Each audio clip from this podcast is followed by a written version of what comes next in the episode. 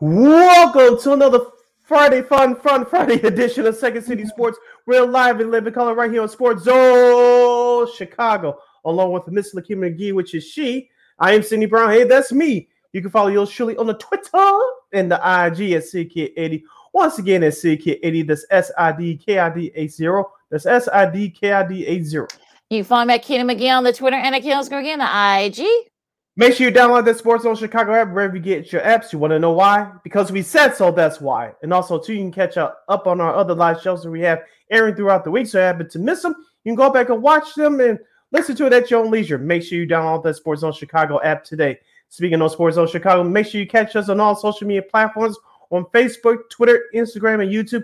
Once again, please find SportZone Chicago on all social media platforms on Facebook, Twitter, Instagram, and YouTube.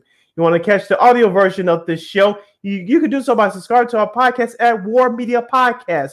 That's War Media Podcast. That's P O D C A S T S. That's War Media Podcast. We are available on all podcast platforms, including that iHeartRadio app. And speaking of War Media, uh, go and give them a follow at WAR Media on Facebook, Twitter, Instagram, and YouTube. Please find War Media on all social media platforms on Facebook, Twitter, Instagram, and YouTube. And thank you very much in advance your support. Like, share, subscribe, and tell your friends. We are unapologetically fun, and we have very definite opinions. If you have any definite opinions during our two-hour extravaganza we call a Sports Talk Radio Show, you can always hit us up in the comment section at SportZone Chicago's Facebook page or at SportZone Chicago on YouTube. Type in your questions or comments in the comments section. Lakeena will get them up on the screen for you. But if you decide to troll and or do something stupid, I've given Lakeena full power to give you fools to be and be about. Bye bye. I love what she says that. But before we begin, we must remind you that you also catch SportZone Chicago now live on Roku TV. That's right. So celebrate the squad and get with the program. SportZone Chicago is now available on Roku TV. If you already have a Roku television, just tap on that sports folder and download SportZone Chicago through that avenue. If you don't have a Roku TV, we know you have a bunch of handheld devices laying around iPhone, iPad, iTouch, your Chromebook, your personal PC, whatever it is. Just download, go to the Google Play Store, download the Roku TV app, and access SportZone Chicago through that way. So no more excuses. Celebrate with the squad and get with the program. SportZone Chicago is now on Roku TV, 24 hours a day, seven days a week, 365 days a year, live and on demand. Anywhere, any, any, anywhere, everywhere that you want, it's right there for you. And you know we can provide. There you go. I ain't moving on. Uh, all right, let's get this party started, Lakeena, by discussing the NCAA tournament. tournament. The round of 16 8 took place last night. Uh, we had two instant classics, and we will start with the first game. Uh, the the first uh, of the instant classics, it was the Gonzaga Bulldogs. Uh, they gave the UCLA Bruins a run for their money, and they defeated the, the UCLA Bruins in comeback fashion by the score of 79 76. Julian Strawther uh, hit a logo three uh, to give the give the Gonzaga Bulldogs the lead right back, and they held on to win. Lakeena, uh, as I mentioned to you before we went on the air today, it, it, was an instant classic. I had a chance to catch most of the second half. UCLA came out on fire in the first half. Drew T- Timme was the only one that kept the Gonzaga Bulldogs in the game, but it was my man Javi um, Jaime Jaquez that kept them in. Tiger Campbell tried but it wasn't enough. Uh, for one stretch in that second half, UCLA went over 11 minutes without scoring. They were out um, second chance points. It was 18 to nothing advantage for Gonzaga at one point. But UCLA did not quit, but they just couldn't pull away. Even though they grabbed the, the lead with 12 seconds to go, it, it wasn't enough. Gonzaga held on to win. Yeah, it's one of those games where it was a game of runs. I mean, UCLA was up 13 in the in the first half. They actually were up as mm-hmm. much as 16.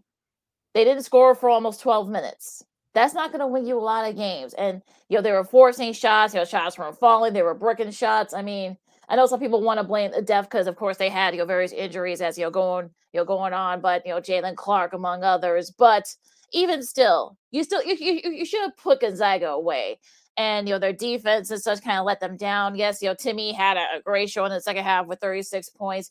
You know Jared Stratham, you know Strawther, Strawther, I should say, you know, had you know 16 points, including that game-winning three. I mean, it was actually you know Timme missed a couple of uh, key free throws. That, that that's that's mm-hmm. what kept that's what kept uh, you know the UCLA in it as much as you know, long as they did.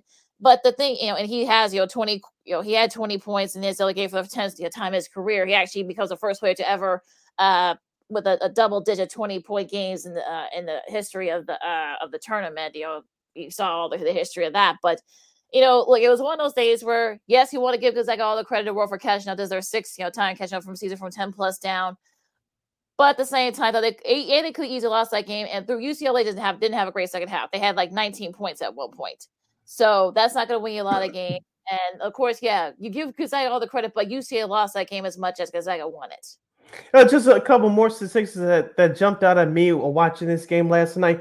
Total turnovers: Gonzaga had 16, UCLA had six. Of course, Gonzaga, most of that came in the first half, where, like you said, UCLA had that 13 point advantage going into the locker room. But in the rebounding department, Gonzaga just uh, double UCLA in the rebounding advantage of 50 to 26. Of course, Gonzaga turned up their defense in the second half, which led to you, you mentioned nearly 12 minutes with UCLA without scoring until the very end of the game, even though UCLA took the lead. But Gonzaga uh, they still uh, uh, credit to them, Lakeena, for winning the game, but they got away with no pun intended murder last night. And Lakina, outside of Tiger Campbell and and of course uh, Jaquez, which I think this is it for him. I will, mm-hmm. I think we'll mm-hmm. see him in the next level in the NBA. Who else was who else was going to step up uh, in the scoring department last night besides the guy that hit the shot uh, to uh, let them go ahead? Because I thought he was the best player uh, on the floor for UCLA in that second half when they were going through that long drought. Yeah.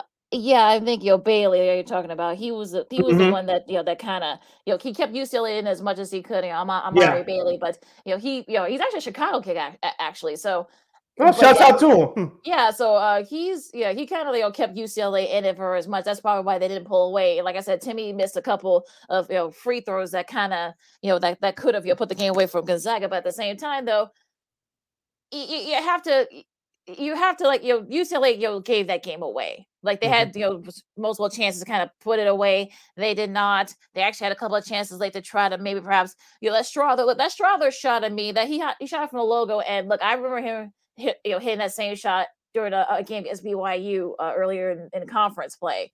I know mm. people want to compare it to the Kris Jenkins you know play, but let's remember, no one guard the inbounds. Uh, at least somebody guard the Arch uh, Arcidiacono's uh, inbounds uh, pass in that you know 2017 national championship game. But on the flip side, UCLA decided not to guard the inbound inbound pass, which I thought was a little bit you know kind of you know kind of off putting there. But yeah, it, it's just like one of those days where this is you know Mick Cronin. You know, this is one of those games where he's probably gonna have nightmares about this one because I think they're what like mm-hmm. six and two now. Gonzaga is against UCLA in tournament. Well, actually, all overall, but also too, I think they're like one, two the last three. Of course, we saw that Jalen Suggs uh, three that they hit in the semifinal a few years ago mm-hmm. during the during the pandemic. So yeah, the height of the pandemic. So, so yeah, I mean, it, it, was just like like I said, it was just it seemed a little off putting, but you know, it is what it is. Yeah. Speaking of that last play of the game, Lakeena, I was surprised that Gonzaga wasn't uh, then uh, guard the inbounds pass, uh, which was I believe was Jaquez for that last second shot that Tiger Campbell did get off, even though he didn't make it.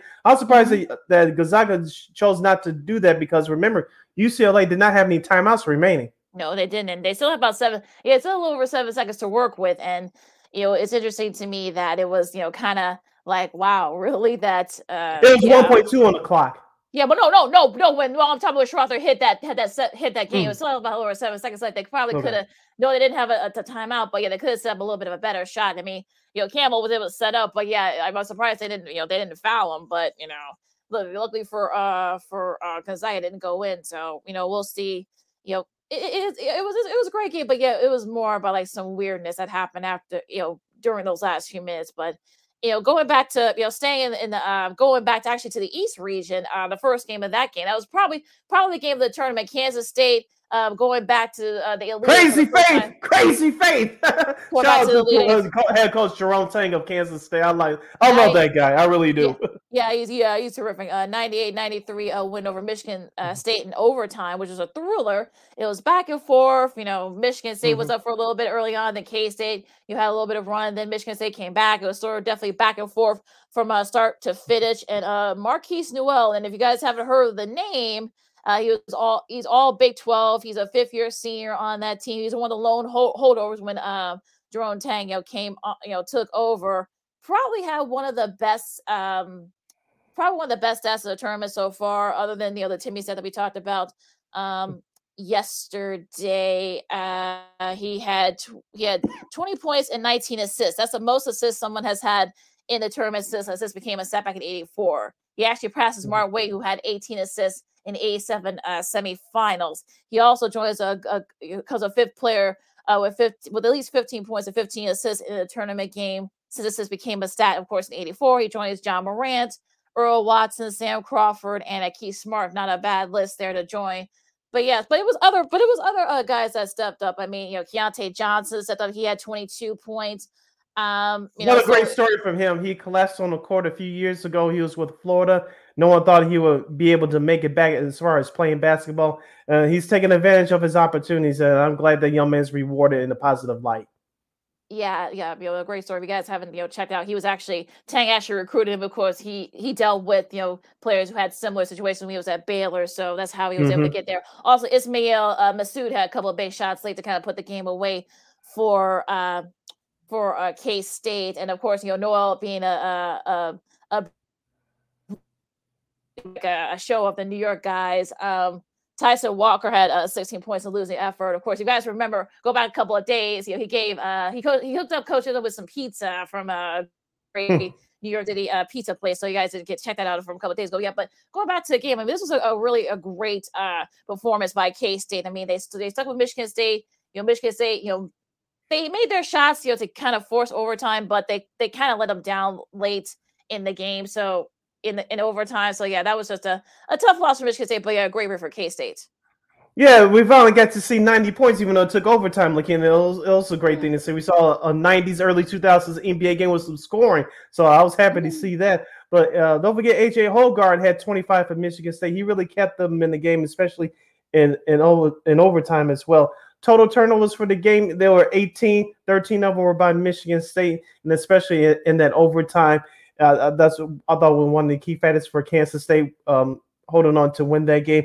In the rebounding, Michigan State had a six uh, a six rebound plus six advantage in the rebounding department, but I noticed that Kansas State uh, they got hot from the outside, especially late in regulation, but they were penetrating inside. They took something off of the Michigan's interior defense, and, and that's what you like to see, especially at this time in one of the elements that you got to have uh, to win the tournament.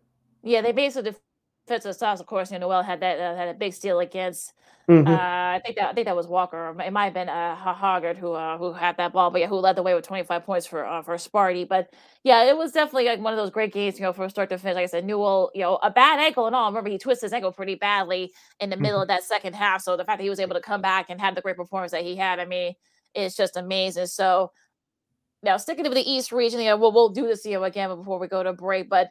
Uh, Florida Atlanta going back going to the uh, the Elite Eight for the first time. Actually, they're the fourth team since the Felix Man in, in '85 to reach the Elite Eight after entering the year with no NCAA tournament games. Uh, they, you know, it was it wasn't a wasn't a great game for Tennessee. I mean, I think there's a battle out who had the worst second half. Uh, Tennessee. Yeah, honestly, Tennessee had the worst. Yeah, that was like yeah, but you know, but I mean, they just they couldn't score. I mean, that was like their problem. I, mean, I know there was a. Uh, I know it's a flavor foul called on one of their guys, you know, but you know, unfortunately, you're six. You you go six from twenty three from three point range. That's not going to get you get it done. Uh, also, too, you only scored. Uh, you, you only shot like thirty three percent from uh the field. That's not going to do it for you either. So it's unfortunate. Yeah, it is unfortunate for the Volunteers. They had a nice year, you know, playing in the SEC, but uh, playing against a team like Florida Atlantic, where you have all the confidence in the world, uh, these types of things happen with also with Tennessee. This is not going to win you ball games. You shoot 33% overall, 26 from three. uh, that's going to do it in terms of lack of scoring. So, Mhm. as you mentioned, uh, they couldn't shoot the ball well. Uh, Florida Atlantic barely made it with over 42% shooting, 29 from three, but uh, they really didn't need the, three point shot. I, guarantee you they'll need it against their next opponent, which we'll get to on the other side of this break.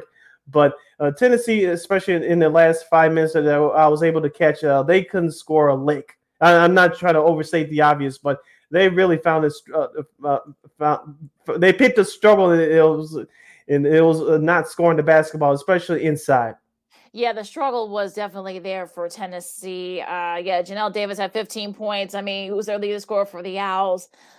I mean, look, it, it was just, you know, it just, it, it, it's it, like I, I'm, I'm flabbergasted. This game kind of like it left me flabbergasted because it was just, it's not a good game. And you know, I know Tennessee was up for about they by five in the second half, but you know, like you said, they got they got cold and and so I mean, look, give Dusty May and his guys credit. I mean, no one thought that you know Florida Atlantic would be able to get to the tournament. They were picked to win the conf- win Conference USA, but no one thought that they would actually you know, be this close to. Uh, it's going to be between uh, Florida Atlantic and K State in you know for the Final Four in the East region. I mean, it's just like yeah, no one predicted that. That's why we love March Madness. And real quick before we break for the bottom of the hour, if you if you Memphis's head coach Penny Hardaway, you kicking yourself in the tail right now because it should have been them since they lost to Florida Atlantic in the opening round.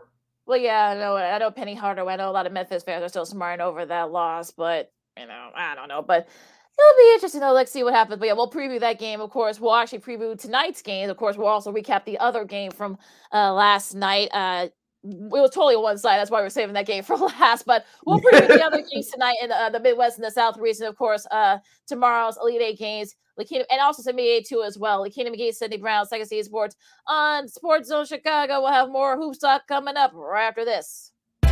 This year, my mom got me the perfect bag for back to school. These colorful binders help me stay organized. These headphones are just what I need for studying. These new sneakers are just what I need for the new year. This jacket is a real must have. My parents got me the skateboard I wanted. It's pretty cool. These scissors really come in handy in art class. These colored pencils, too. These new socks, they can be a real lifesaver.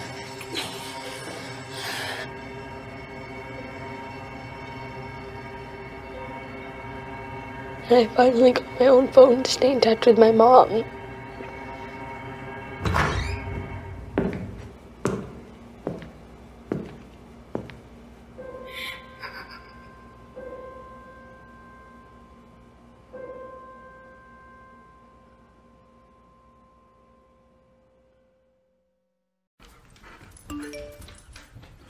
Trisha's having a sleepover tonight. Can I go?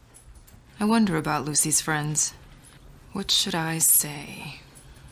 I know you're only 10, but one of these days a friend will offer you a drink.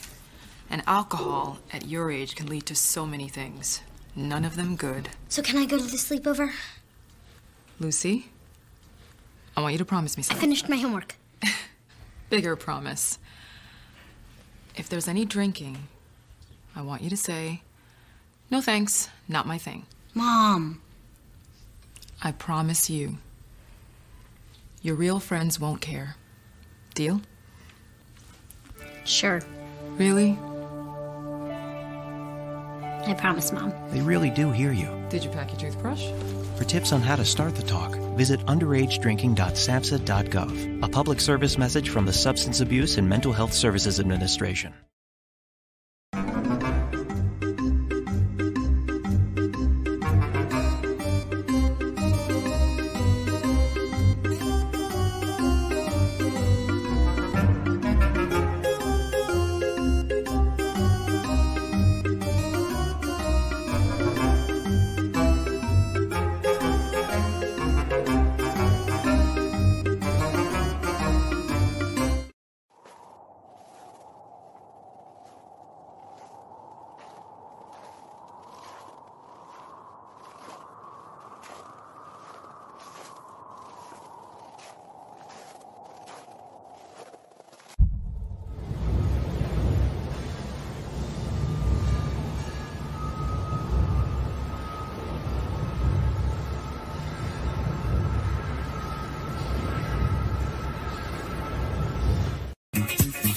This is Dr. J, and I listen to Sean and Maya in the morning.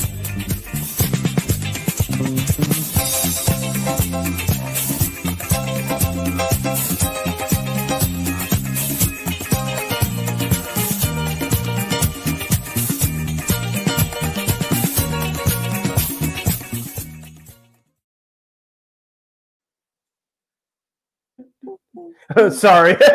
Welcome back to Second City Sports on this Friday Fun Fun Friday edition. We're live in living color right here on SportZone Chicago. I'm Sid. That's Lakeena. You can hit up yours truly on the Twitter and the IG at SidKid80. Once again, at SidKid80. That's S I D K I D 80. S I D K I D 80. You follow that Kim again on the Twitter and I can't go again the IG. We have less than 85 minutes left of this extravaganza we call a Sports Talk Radio Show. If you want to hit us up in the comments section, you can do so by going to SportZone Chicago's Facebook page or at Sports Zone, SportZone Chicago on YouTube. Type in your questions or comments in the comments section. Lakeena will get them up on the screen for you.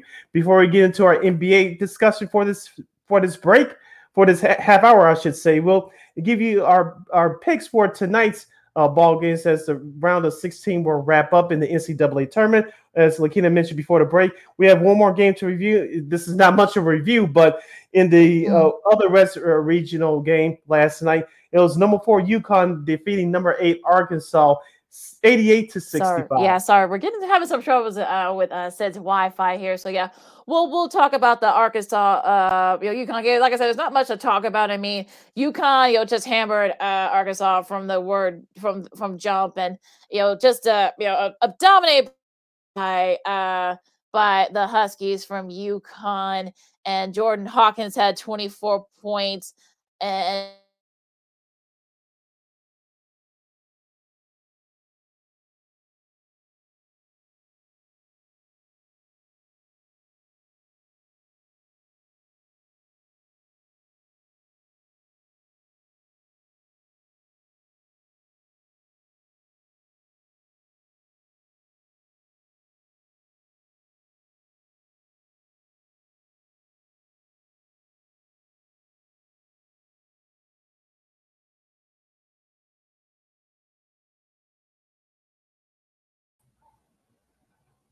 Okay, I know Lakeena's having some technical difficult difficulty issues right now. Hopefully, we can get it back in a few minutes as uh, we continue here on Second City Sports on the Friday Fun Fun Friday edition. I'm Sid the Kid as we uh, reviewed the last game that took place last night in Madison Square Garden. It was uh, UConn over Arkansas, 88 to 65. And watching some of those highlights, Lakeena, are you back with us? Yeah, I don't know what happened. We got kicked out for both got kicked out for some reason. Like, yeah, that was crazy. But uh, speaking of getting kicked out, Arkansas got kicked out last night. They Big couldn't make the shot. Uh, UConn uh, dominated inside early and often. I thought that was a, a, major difference in the game. Anthony Black for Arkansas led the Razorbacks with 20 points. Jordan Hawkins led UConn with 24. Like I said, Lakeena, the inside uh, inside play for UConn was tremendous. The defense from from Arkansas was uh, was poor, especially from the interior, and UConn took took full advantage of that last night.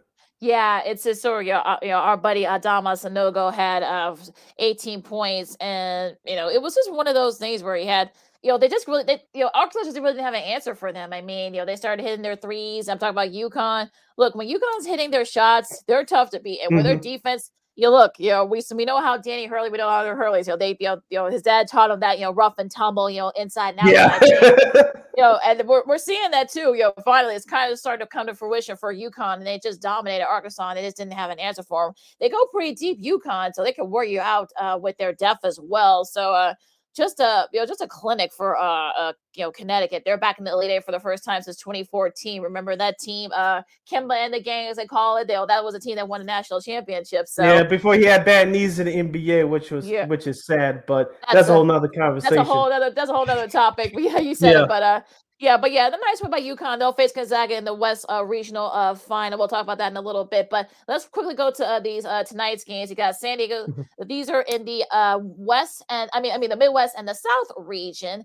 And uh, of course, the first game you know up this will be this will be on as TBS and uh and uh, CBS. So this is the first game on TBS in the South region. You got San Diego State and Alabama in excuse me at the at the KFC Yum, Yum Center and this will be interesting because I think it's all about this to the tone. I mean, we know San Diego State in their defense, you know, can kind of you know sort of like wear you out. We know Alabama not really more of a finesse, but they're more kind of like you know mm-hmm. outside, mm-hmm. inside, and angle. So, what do you think the key is for, for this game?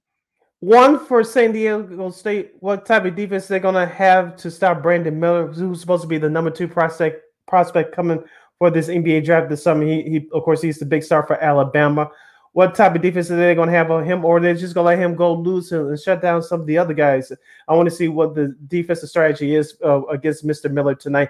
And on the flip side for Alabama, we know they are led by Brandon Miller, but who else is going to step up?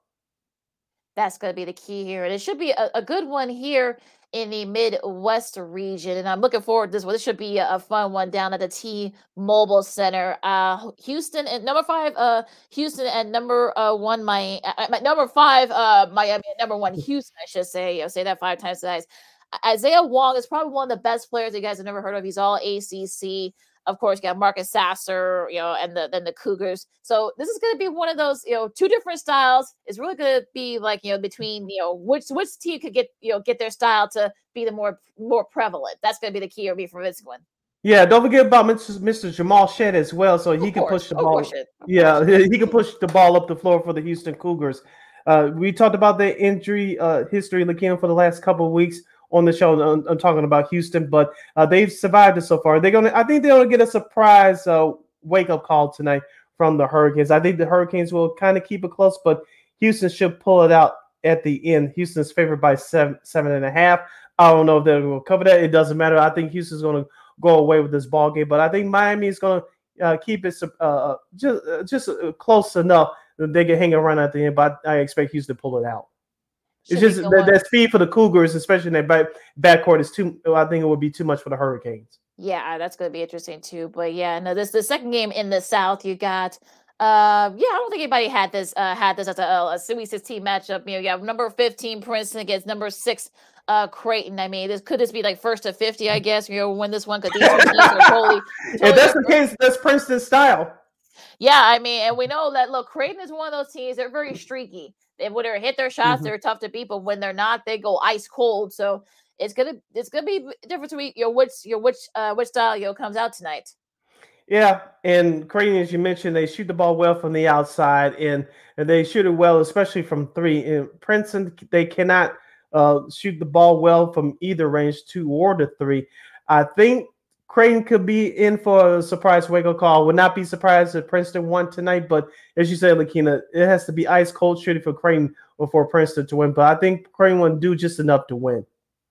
Should be a good one here in the second game in the uh, in the Midwest. You got uh Texas and Xavier. I'm looking forward. This could be like the game of the uh this could be like first to 90 because both these teams can you know, I got Xavier for that. I really yeah, do. I mean, I mean, I wouldn't be surprised. I mean, look, I mean, Jack Nunge could Nunge can hit the three, you know, basically. I think he, he's all Big East. Souley Boum, you know, can also you know, you know be dominant, you know, that floor general. So those two, you know, guys, that tandem could be a really solid. But look, Texas, look, Marcus Carr, look, that's a senior laden squad too. I mean, both these teams are veterans, so it's gonna be interesting to mm-hmm. see like who you know disposes of Will early. I mean, Timmy Allen, you know, can you know, d- you know can dominate on the inside too. And look, uh, you know, it's going to be interesting to see because I think this is going to be like, look, no one thought Texas would get this far, especially with what happened uh, with. Um, you know what happened earlier this year, but the fact mm-hmm. that Rodney Terry, he's making it very hard for uh, the Texas people to uh, not consider him to get the job permanently. So, you know, this is going to be interesting. Yeah, shout out to our buddy Lamont Scott uh, checking in via Facebook. Shout out to you, Lamont. How you doing? Uh, he says he's rooting for Princeton, but uh, the Creighton Blue Jays will win. Uh, I kind of had that same prediction, even though, like I said, I wouldn't be surprised if Princeton won, but uh, the Blue Jays had to shoot ice cold from the outside. So uh, going back to uh, Xavier at Texas, like you said, I think the first to, uh, to the upper 80s or, or lower 90s will win. I think Xavier has too much speed for Texas. I think Texas is more of an inside team, or more of an inside presence team. But Xavier can shoot it especially well from the outside. If Texas if they can keep up, I think they have a shot. I know they're favored, but uh, I expect Xavier to pull off this upset tonight. I don't think it will be too much of an upset, but like you said, they no one expected these two teams, two teams, to be at this position at this point in the season. well, yeah, well, they're both two and a three seeds. I think some people would expect it would expect it. So this is sort of like this kind, you know, this is one of the few years where it's basically chalk. I'll be, I mean, yeah, you know, San Diego State's a five seed, but four and a five. I mean, you know, that you're kind of Mm. even. So you know, it, it's interesting to see what happens there. Now, real quick, you know, on uh, tomorrow because you got the regional finals, you got the East and the West regions. You got K State and Florida Atlantic. Um, like I said, I think for me, I think these are like two teams that no one thought would probably get this far. If you want to really want to Mhm. go there, and I, I think, yeah, I, I think it's all going to depend on you know the style. I think, you know, Mar- Markquis Nowell, we'll see how the ankle uh, is with him, and you know, we'll see if he can kind of you know sort of be that floor general and such. But yeah, this should be a, this should be a fun one uh tomorrow. Yeah, I'm definitely looking forward to that game. Kansas State all the way crazy faith. Let's do it one more time. Head coach Jerome Tang, let's go. No said. All right, in the West region, you got uh, the three and the four. So you got uh, number three Gonzaga, number four UConn. I know some people will say Gonzaga because of their experience, but UConn, Mhm. look, I think UConn can kind of like you know wear out. Look, if they can play a similar side to what Baylor did against Gonzaga a few years back in the national championship game.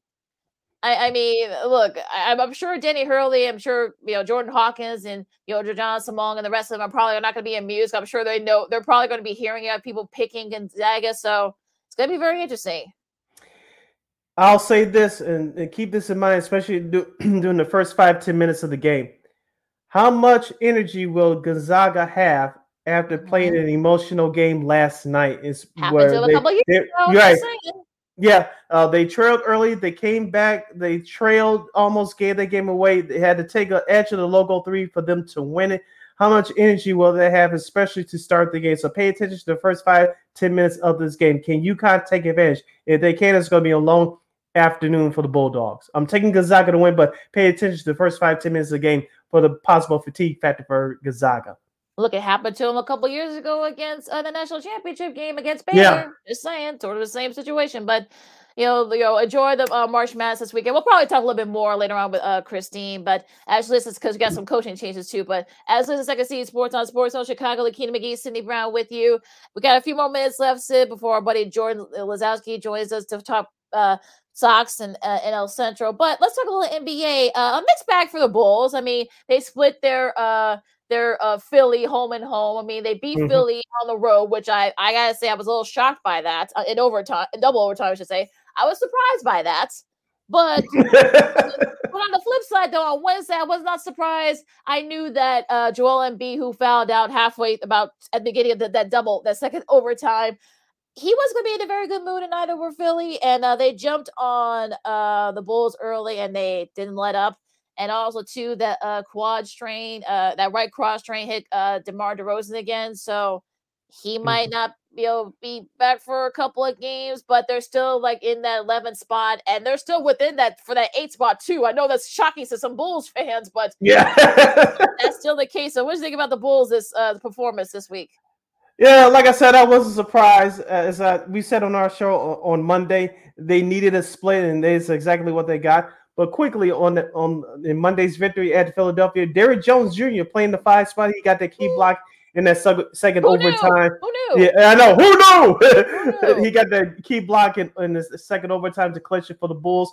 As uh, another thing that I'm going to say right now, I like the way Zach LaVine is playing. I know he had 16 points the other night, but the game was way out of reach. But you start to see more confidence in Zach LaVine's knee, and you start to see more confidence in himself because, as I said before, the last two three weeks he's being more aggressive, taking the ball to the basket. He does have the ball hog, and that's helping out DeRozan. It's helping out Vucevic. It's helping the rest of the guys on the floor. Now coming off the bench, Coby White. I know he didn't have the. Uh, he had a great game. He was the only person that had a great game on Yeah. Wednesday. He had 19 points, but he's been playing very well, uh, giving the Bulls that energy off the bench, which this team needs. But Ayo Dosunmu, I'm still rooting for him, but he's been kind of up and down lately, uh, and I, I don't like the way he's been playing right now. I don't know uh, what it is from him, but uh, you're still going to need something from him between now and the end of the season. But it all starts with Zach LaVine being aggressive, taking the ball to the basket, not always settling for the 18 foot jumper. Yeah, and we're seeing it kind of see more and more. Look, nobody had their best game, you know, in that game. Of course, like I said, the, the game, you know, they were up like, you know, I think you know, Philly was up by like twenty, like halfway through the uh, the first quarter. So Mhm. there was really nothing that they, you know, that the Bulls could do. I know some people want to bitch and moan about uh the Bulls again. I'm talking about you, uh, Mark Silverman. Love you, but your, your, your Bulls takes have been your Bulls takes have been a little bit uh uh on a uh on a uh, pushing it to sort of like you know hot takey side lately, but that's a whole different uh thing. But uh yeah, but let's let's go back because we don't have a lot of time. But let's go back to the rest of the NBA. Uh, you're going back real quick. Yo, a big win for the Clippers, 127, 105. As uh PG is out with a, a knee injury. It's not serious, you know. There's no no ligament damage, you know, but he'll be really reevaluated in about three weeks. But you know, uh, you know, Kawhi had 32 points to lead the way there, and this is the win that they desperately, need, especially with PG going to be out for the next few weeks. Yeah, so as I said to someone the other day, it's, it's going to be about Kawhi Leonard and it's going to be about Russell Westbrook uh, from here on out until the end of the regular season. Because, you, like you said, the uh, the injury to Paul George, I saw I saw that play the other night. It, it looked nice. I thought it was a broken leg. Thank goodness it wasn't. Mm-hmm. So it looks like uh, Paul George is going to be That's okay. Nice. But Nicolas Batum stepped up last night, hit a couple big shots. But pay attention to this for the Clippers. Another uh, key guy that who's out right now, Norman Powell, uh, who's been given a great minutes this season. Uh, they better get him back healthy before the playoffs. If they don't, it, it's going to be a long this is going to be a short uh, postseason stay for the Clippers. Yeah, absolutely. Yeah, that that's not a good thing if you're uh, the Clippers. Of course, the Magic upset the Knicks 101, 111, I should say 106. Uh, I guess they're not going to the Eastern Conference Finals, huh? yeah, I, I guess. Oh, I, mean, I look. We try to warn folks. We said, you know, look. I mean, they they've done things, but you know, you know, Paolo Banchero had 21 and a nice balanced scoring uh, there. Now going back to Tuesday's matchups, uh, the Lakers, your buddy Austin Reaves again, uh, Sid, you know, 122, 111 over the Suns. Um, you know, got a nice uh win for them, of course. You know, no KD for for Phoenix, and no, of course, no Le, you know, no LeBron for the Lakers. But like I said, it was Austin Reaves. He had 25 and you know he's the first undrafted player to average uh 30 points over a two game span so you know it, it's just like one of those things where they're kind of like they're sort of seesawing back and forth who was going to get that middle of the pack yoc but uh, yeah this is a nice win for the lakers yeah, I got a chance to watch the second half of that game uh, the other night on Tuesday. You mentioned Austin Reaves had had 35 points. Uh, Jarred uh, Vanderbilt had a nice uh, alley oop left-handed dunk at the end. Uh, that one to steal it away for the Lakers. Uh, he had a nice game. Dennis Schroeder chipped in nicely, but Anthony Davis, he's healthy, Lakeena. He didn't get hurt yet. Thank goodness. If you're a Lakers fan, you need him to dominate, especially from the inside. And he, has been playing well ever since his return from injury, uh, despite that uh, that mess up last Friday night against Dallas. I know we'll get to them. I'm talking about Dallas in a minute, but uh, Anthony Davis had a nice game. So, as long as those role players continue to play well, uh, I think the Lakers, just like the Bulls, will sneak into that play-in tournament and uh, keep your eye on D'Angelo Russell. Uh, ever since he returned uh, uh from from uh, returned from the injured list, he's been playing very well. Very well indeed. Let's talk about that uh, Dallas Golden State game. You know, uh, Golden State got a road win, snapping that uh, long losing streak on the road. But apparently, I guess you know, I, I I didn't get I didn't watch it, but I I heard about what happened. I guess uh, the there was some mix up with the refs, and you know the refs pointed uh the the Mavs direction, but then you know he changed his mind and went to uh Dallas, I mean, uh, Golden State's direction, and yeah, and the know, PA guy said it was Dallas ball. It was crazy. Then Mark mm-hmm. Cuban got up and started yelling and screaming at the scores table. Then he started tweeting again. about filing That's old school Mark, Mark Cuban from twenty years ago. yeah, you saw about you. Oh, we're gonna file a protest. I'm like, wait, uh, yeah. well, the Bulls could have done that a couple of times. I know uh, the Cavs could have done a couple but yeah, I mean, mm, you know, what what what can you do? I mean, it's a little bit nutty. Know, the the referee has been sort of weird this year, but yeah, we will mm-hmm. rehash that. Um, the oh, speaking of the refereeing, real quick, Lakeena, did you hear about the story about Fred VanVleet about the referee who uh, uh, who teed him up a few weeks ago when the Toronto played the Clippers? And yeah, of course, uh, uh, yeah, and then of course, um, uh, VanVleet criticized him after the game and got fined 30k. Now that referee is no longer be part of a crew chief ahead of uh, working games uh, uh, from now to the end of the regular season.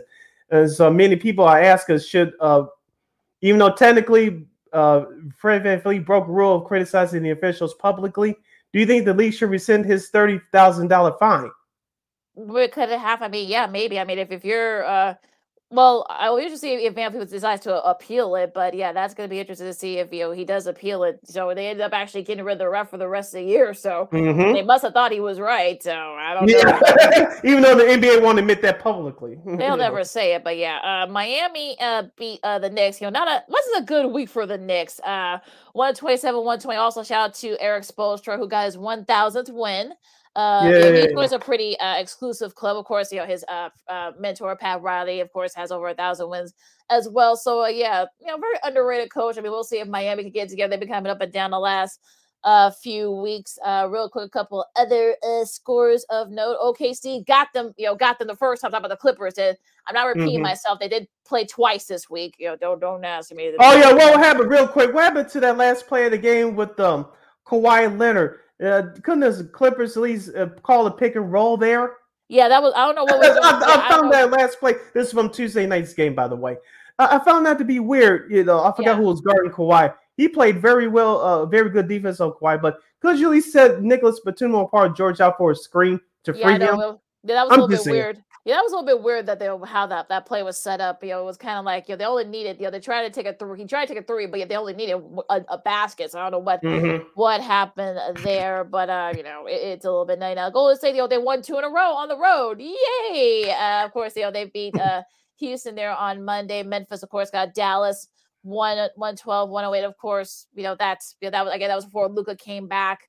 Um, and so, as like I said, the Knicks lost to the T Wolves. Again, like I said, it wasn't a good week for the Knicks. Uh, they lost to them. Also, shout out to uh, Brendan Ingle, who got his first uh, triple double a couple of days ago. So that was, uh, you know, first career triple double. So I think that was a really uh, a couple of days ago. That was a really uh nice moment there. I know they were all celebrating, you know, with him. He did that against the San Antonio Spurs. You know, got 32 points. I think like 10 boards and like 12 assists. Like I said, his first career uh, triple double. So uh, congrats to him. Yeah, correct to him. All right, here. Before we close up shop for the top of the hour, before we get to our White Sox talk, we'll go through the schedule for this weekend's games from the around the National Basketball Association. Of course, tonight the Bulls will start their West Coast road trip. They'll play at the Portland Trailblazers. That's tonight at nine o'clock Central Standard Time. You can watch that game locally on NBC Sports Chicago. For the rest of you NBA League Pass, I think for you in Port, those of you in Portland area, that's uh, Root Sports, if I'm not mistaken. So that's Kevin Calabro, longtime Seattle uh, Sonics announcer. He does a great job doing the Portland Trailblazer games. Uh, for the rest of the schedule for today, looks like this: the Pacers at the Celtics at six o'clock. That's the first game of the NBA TV doubleheader. Uh, the Spurs and Wizards at six o'clock. Six thirty, uh, Detroit at Toronto. At seven o'clock, the Rockets says the Grizzlies. Ja Morant returned the other night, and the, the Memphis is back on track. Hopefully, Ja Morant can get back on track outside of basketball. We'll leave it at that. At 7:30, Charlotte at Dallas. Dallas needs to get it together. At 8 o'clock, Milwaukee at Utah. The Jazz are still trying to climb back into that play-in tournament in the Western Conference. Uh, the second game of the NBA TV doubleheader tonight, Philadelphia at Golden State at 9 o'clock. And also wrapping up the Friday night schedule, the Phoenix Suns at the Sacramento Kings. That should be a fun one. Uh, get your track shoes ready for that. And at 9:30, we have OKC in staying in LA, but taking on the Lakers tonight at 9:30. That Phoenix, uh, Sacramento game should be interesting. Uh, we're going into tomorrow's games. Um, Saturday, you got Indiana and uh, At- Atlanta at four o'clock. I know a lot of Bulls fans are interested in that game. Brooklyn Mhm. and Miami at seven o'clock. Uh, Milwaukee and Denver. That's at eight on NBA TV. That should be a fun one. Maybe NBA Finals preview. We'll see. Uh, Philadelphia and Phoenix. You know, no, you know, you know, Phoenix. You know, uh, both both teams are gonna be going off, come off a back to back. So we'll see how both teams look tomorrow. Uh, Utah and Sacramento. That should be a fun one. Again, back to back. So again, we'll see how both these teams uh, mesh up here. And it'll be the uh, uh, the Pelicans and the Clippers. That should be a fun one at me. Okay, going to Sunday night, Sunday uh, afternoon schedule. Of course, the Bulls will continue their West Coast road trip. They'll visit LA to take on the Lakers. So that's at two thirty local time, uh, Chicago uh, Central Standard Time. Of course, uh, at high, high noon, Dallas at Charlotte as the Mavericks take on the Hornets. Five o'clock on NBA TV, we have Memphis at Atlanta. Ja Morant versus uh, Trae Young. That should be a fun one. Also at five o'clock, San Antonio at Boston, Houston at Cleveland, and the Brooklyn Nets Brooklyn, at I'll, the Brooklyn, I'll take, I'll take, yeah, I'll take over from here. Uh, Brooklyn, Orlando at five, uh, Wizards and Toronto at five, uh, OKC and Portland at six, and the second game that uh, NBA TV doubleheader is Minnesota and uh, Golden State. That should be a fun one. And know Karl-Anthony Towns is back, had a solid um, game in his return uh, a couple, a few days ago, I should say. So but also too, if you go want to want to let folks know that uh, ESPN is going to be doing uh, the women's tournament, so that's why you know, hence the uh, the NBA TV games, no ESPN games uh, this weekend. So you know, enjoy the uh, the weekend in the NBA. All right, and that's your schedule for the weekend action in the NBA. Stay tuned for more sports and more fun as Second City Sports continues with our good buddy Jordan Lazowski from Sox on 35th and our good buddy Miss Christine the Queen Manika. I'm Sid, that's Lakeena. You're listening to Second City Sports exclusively right here on SportZone Chicago.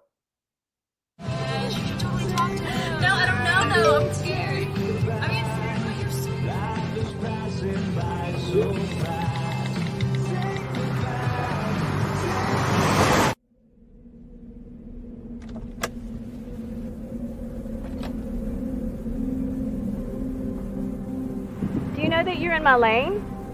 No, not at all. Are you not paying attention? Are you texting? I was just checking in with my mom. I was telling her that I thought we'd be home by six. It's okay. There's enough time.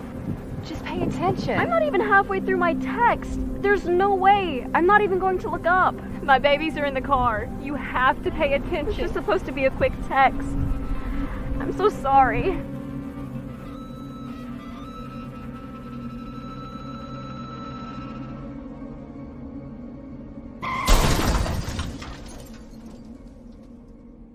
Hi, I'm Tom Brady, the director of DODEA. September is National Suicide Prevention and Awareness Month.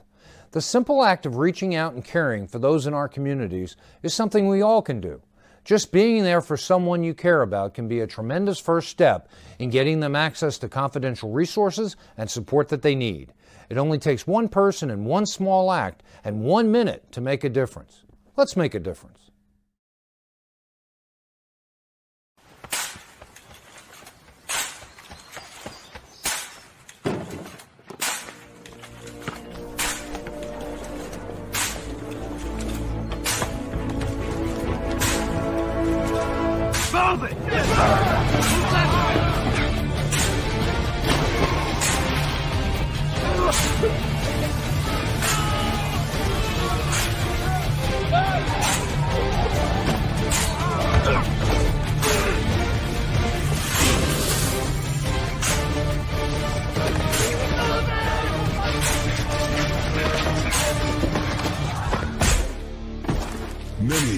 Hear the calling. Few will earn the title. United States Marine. The few, the proud, the Marines.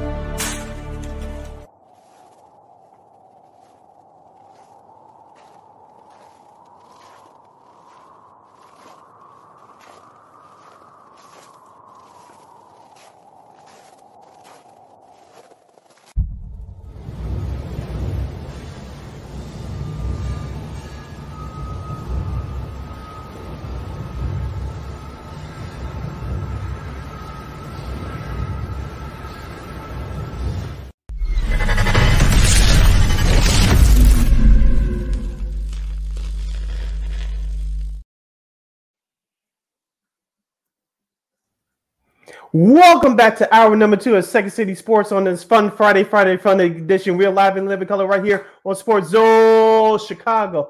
I'm Sid Deslakina. You can follow yours truly on the Twitter and the IG at SidKid80.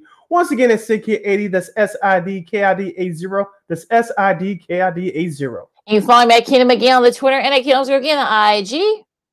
We have exactly 55 minutes left of this extravaganza we call it Sports Talk Radio Show. You have any questions or comments for us, especially for our next guest, you can always hit us up in the comments section at SportZone Chicago's Facebook page or at SportZone Chicago on YouTube. Type in your questions or comments in the comments section.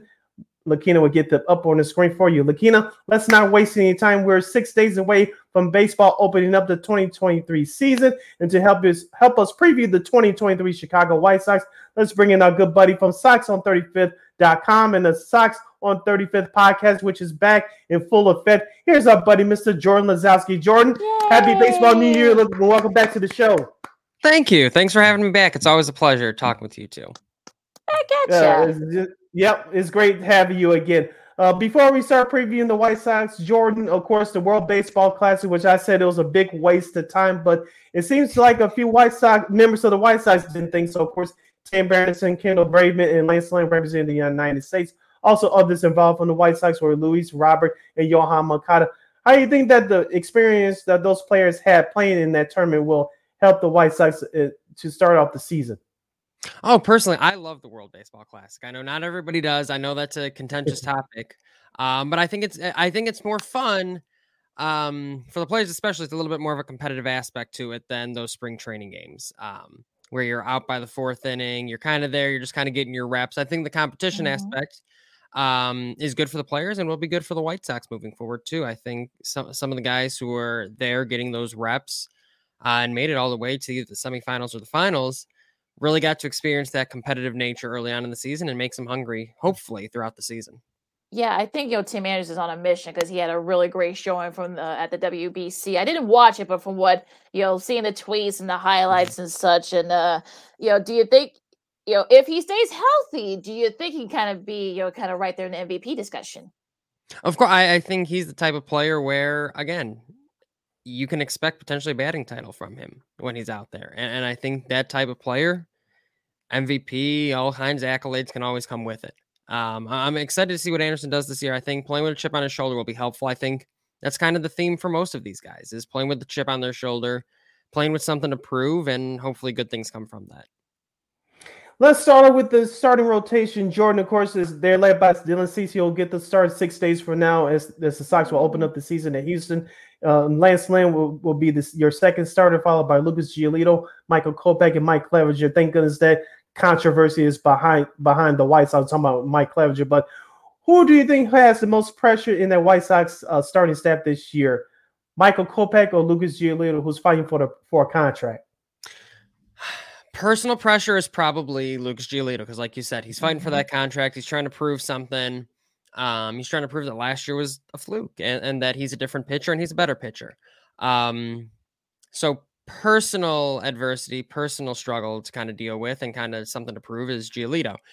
Now, for Kopech, that's a little bit more proving that you belong here, proving that you belong in a rotation, proving that you can stay healthy and in a rotation. I, I think the pressure is absolutely on to be that four or five guy and hopefully a lot more in his future. And I think Mm-hmm. You know, the longer he kind of is further out from Tommy John and taking the COVID season off, it's time for him to put a full season together with a lot to prove. Um, so I think on the field is probably Kopech because it stands that he still hasn't really proven he's a starter. Giolito has.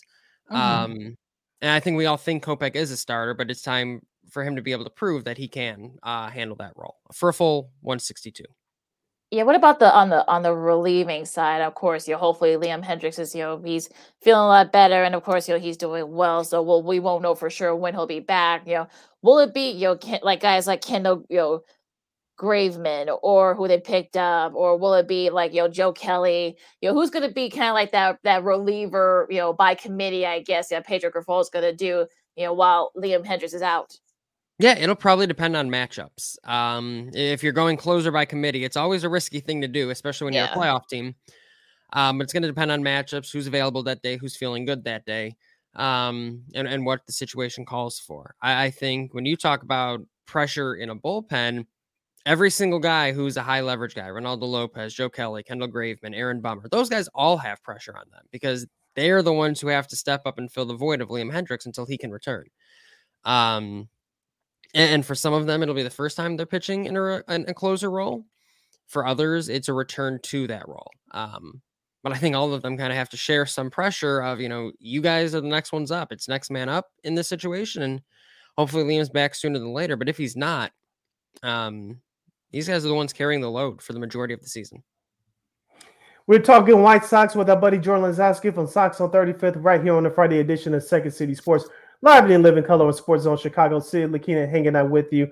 Jordan, let's go to uh, the outfielders. Of course, we'll start with a rookie, uh, hopefully a rookie sensation this year. Oscar Colas, he was tearing the cover out the ball so far in spring training. His defense still needs to be worked on a little bit, even though he has had his moments. What do you expect out of him as he looks like he's going to be named the starting right fielder?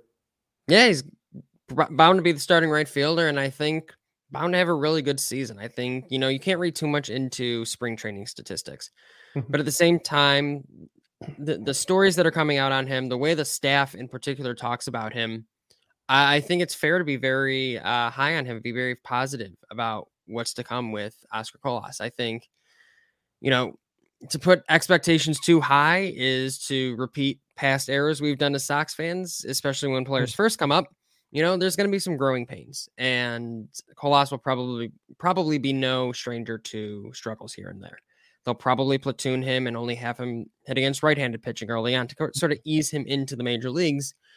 Uh, but that being said, it, it's a talented kid who's proven that he really doesn't need AAA all that much. Like Double A will probably be enough for him. And I think that says a lot about him and what can be expected. The expectation should be high when players do that. Not many do. Oh, sorry. Uh, come, I'm looking at the ro- I'm looking at the roster for the field. I mean, you know how I feel about Eloy, and I know he got a little banged up in spring tr- in those last couple of spring training games. Jordan, are we going to be seeing more? I feel like I've been asking you ask this every time you're on with us. Do are we going to see Eloy in the outfield? Is you know, is is Grifol going to make sure he's not playing? You know, in the outfield, going to be DH like he should be? Please tell me, please. I think the goals from from what Grifol has said, I think the goal is to have him out there maybe two times a week, which is uh, a far cry from that. six or seven. So th- at least that positive. And and I think he's made it clear that he doesn't want Eloy to just um, be a DH. He, he wants him to train as though he's going to be an outfielder as well. And I think that's the right message to send to a young 20 something year old player.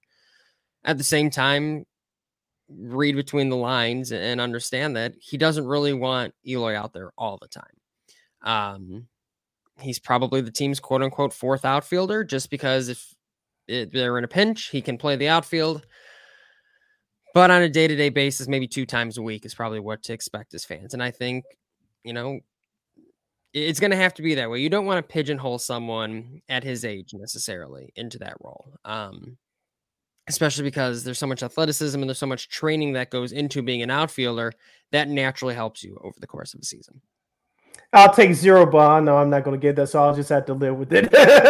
I think um, we all would. I, I think we all yes, would take yes. zero, maybe one. Truthfully, right, um, right. He's just a valuable player, and you want to keep him on the field. Mm-hmm. Like I said, him and Gavin Sheets should split time at DH depending on the matchups. We'll see if new manager Pedro Grifol goes by that plan as the season goes along. I want to uh, ask you about catcher. Of course, uh, Yasmani Grandal, he's been working with the uh, Blackhawks uh, goalie coach uh, to rehab and retrain himself throughout the all season. Of course, Seby Zavala is your backup catcher. How much we're going to get uh, out of both catchers this year?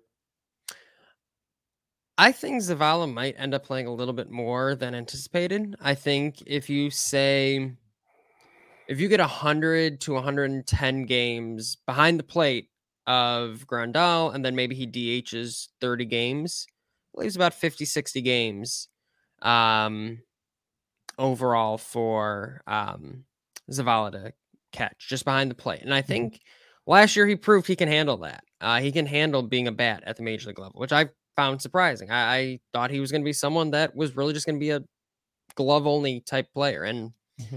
I think kind of proves he belongs at the plate as well. I don't know what they do long term necessarily with the catcher position. I know Grandal's contract ends after the season. Mm-hmm. But you assume you get a healthy Grandal, you want him in the lineup for 140 games. And if that means you have to DH him for 30 or 40 of them to make sure you get to that number, you have a good enough player in Seby Zavala behind the plate as his backup to to feel okay with moving Grandal to DH every once in a while.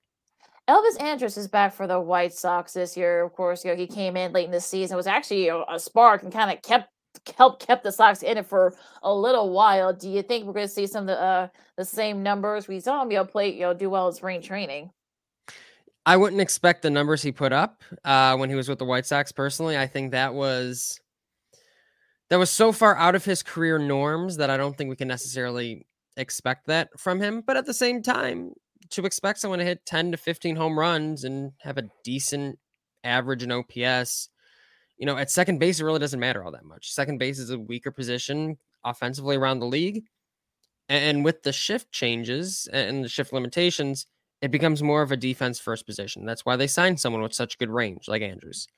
So maybe he probably doesn't put up the same numbers as he did last year with the White Sox, but if you get average to above average ish numbers from him, but solid defense at the same time, I think you take that as a win, especially when you consider he's pretty highly regarded in, in the clubhouse as a leader.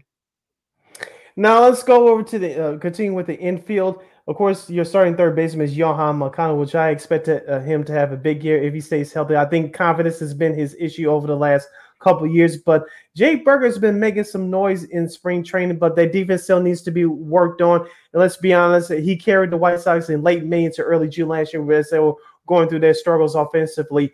Uh, is it safe to assume that he's going to start the year at least in the minor leagues? I don't think so yet. I, I don't think it's safe to assume that. Um, if you want to reward guys for spring trainings, like it's the reason we're talking about guys like Hanser Alberto potentially making this roster because he's had a really good spring training. You Mhm. kind of have to do the same for Jake Burger, for someone who's had a really, really good spring, who's added a little bit of flexibility by playing both corner and field positions. I'm not sure it's a lock that he's off the roster yet. Now, I wouldn't be surprised if he's off because between him, Gavin Sheets, and those types of players, it's hard to fit them all on the roster. But at the same time, if- you're talking about spring training performances and, and trying to reward guys for having good springs, you can you can find a spot for him on the opening day roster. You might have to get creative with a few things, but you can find a spot for him pretty easily. Um, especially when you're facing tough left-handers like Framber Valdez on opening day. He hits left-handers pretty well. It's a it's a feasible way to find him in the lineup, especially if you platoon Oscar Colas early in the season.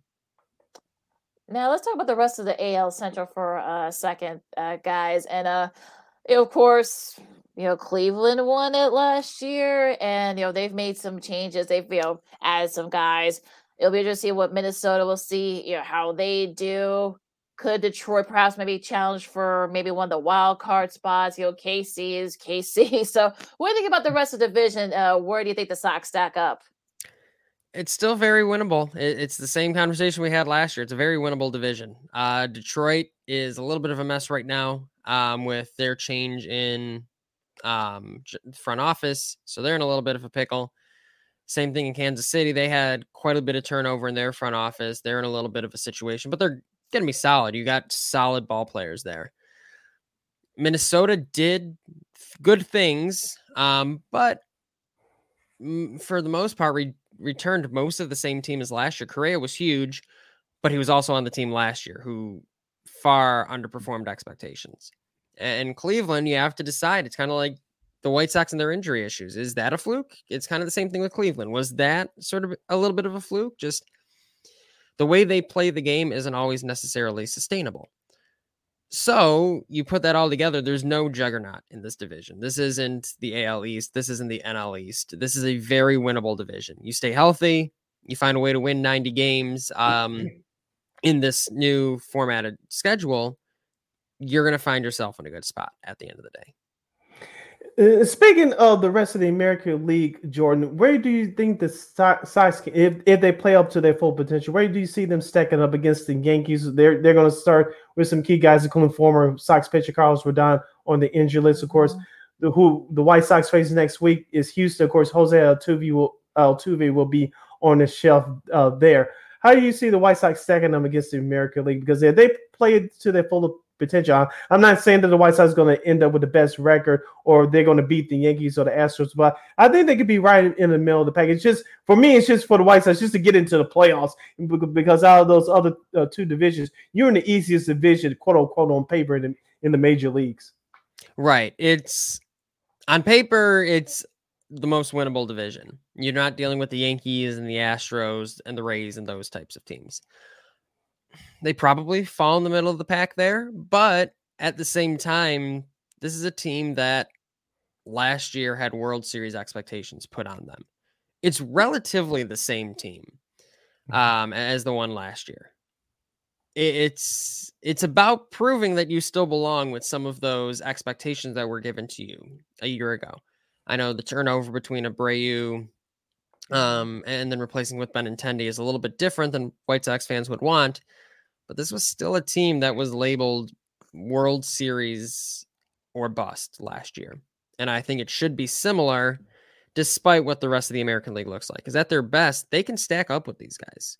Um, are they as good? Maybe not, but rarely in the playoffs does the best team in baseball win the World Series. That that's not what the World Series is meant to judge. yeah, a lot of times it's just you know teams can have the right time. We've seen that Mhm. before. So, but uh, I know you're a Notre Dame guy, uh, Jordan. So I'm gonna go off uh, baseball for a second. Of course, uh, Micah Shrewsberry is now the uh, the, the new uh, men's basketball coach Mhm. at Notre Dame, and I think this is a good hire. I mean, look, he knows the area. He can recruit. You saw what he did with Penn State. You know, having them come out of nowhere and you know went to made to the Big Ten tournament final. So, what do you think he can do for the program? And, and he, can he get him back to kind of like at the very least respectability?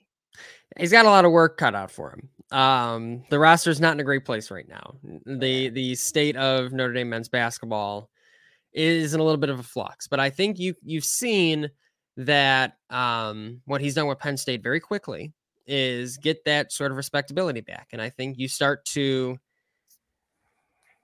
establish a new culture, show that you know this is what Notre Dame men's basketball is going to be about under me and my staff then more players want to come on on top of you're going to Notre Dame. It, should that should still mean something at the end of the day. Um, again, he's got his work cut out for him, but everything I've read, everything I've seen is very positive, and I think he's someone that has taken a team that it's in a little bit of a flux and has shown improvement, like a Penn State, and I think it's very, very likely he's able to do it again here. I'm very excited to see what he gets to do. We heading down the home stretch with our guy Jordan Lazowski, um, writer and podcast host on Sox on 35th and Sox on 35th.com. Oh, Right here on Second City Sports on SportZone Chicago. Silly King here with you or live in living color. Jordan, let's go back to the White Sox and Andrew Benintendi, who was the big free agent signing over the winter. Uh, of course, he was brought here to uh, bring the glove in left field, but uh, what do you expect from his bat? Of course, we've seen throughout his career he could put up some good numbers in other years. Uh, not so much. Of course, he played for Kansas City the last few years. He played with Boston early in his career. What do you expect from Mr. Benintendi in left field this year? I think it would, it'll be nice to see him get out of Kansas City. I think Kansas City is not a place for power. Yeah. no, no. um, that that is not the ballpark you want to play in if you've got Pop as a left-hander. So I'm excited to see him in a ballpark that plays a lot better to left-handers with a little bit of power. I'm not going to sit here and say, oh, 25, 30 homers, but if he can get Mhm. back up to those 15, 20-ish homer type seasons that he's had or has shown he can play into, I think that would be a big positive. I think I think that's a big part of why the White Sox signed him. I think you can see that the ballpark in which you played has a big effect on how you play and the numbers you put up. If you can sacrifice a little bit off the average, maybe like a 275 average to get that OPS back up and get those home runs back up, I think that would be a very big positive. I think he adds some stability to the outfield too. I long term, you can now comfortably say over the next few seasons, Luis Robert, Andrew Benintendi, Oscar Colas is your mm. outfield. Now it. go focus elsewhere. Right, that sustainability there. I think that's been Mhm. a problem the last few years in that infield. So we'll just see what happens. And what about Leury Garcia? I know, uh, I know Sid has been uh, very uh, hot and cold when it comes to Leury. Uh, is he We all have. much? Yeah. Oh, oh, yeah, that's true. We all have been kind of like hot and cold on him. Are we expecting much from him? He's 32 now. So is there anything, you know, do you, do we expect a lot? Is he going to be playing much? Will he be the one DH a lot too when uh, Vaughn and uh, Eloy are not?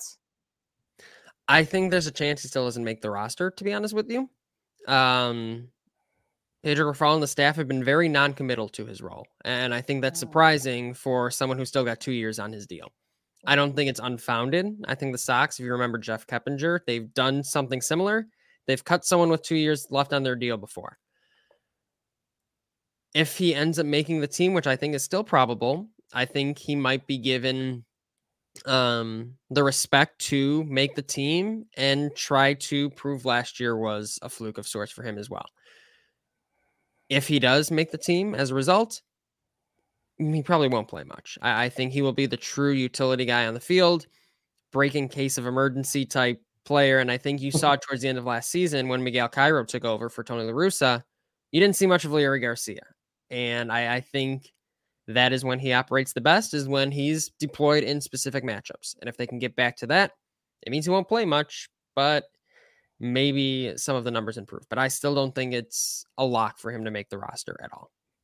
Yeah, someone should have told Tony that uh, around this time last year. You don't play Leury Garcia five, six times a week. Uh, no, but but like I said, we'll leave last year. We'll leave last year alone.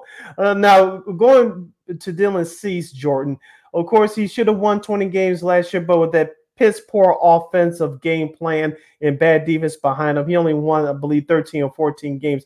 What do you expect from Dylan Cease this year? Me personally, I think he might take a maybe a slight step back, but I still expect him to be very good, barring injuries, injuries of mm-hmm. course. But what do you expect from Dylan Cease this year? Do you think he'll be in the Cy Young conversation again?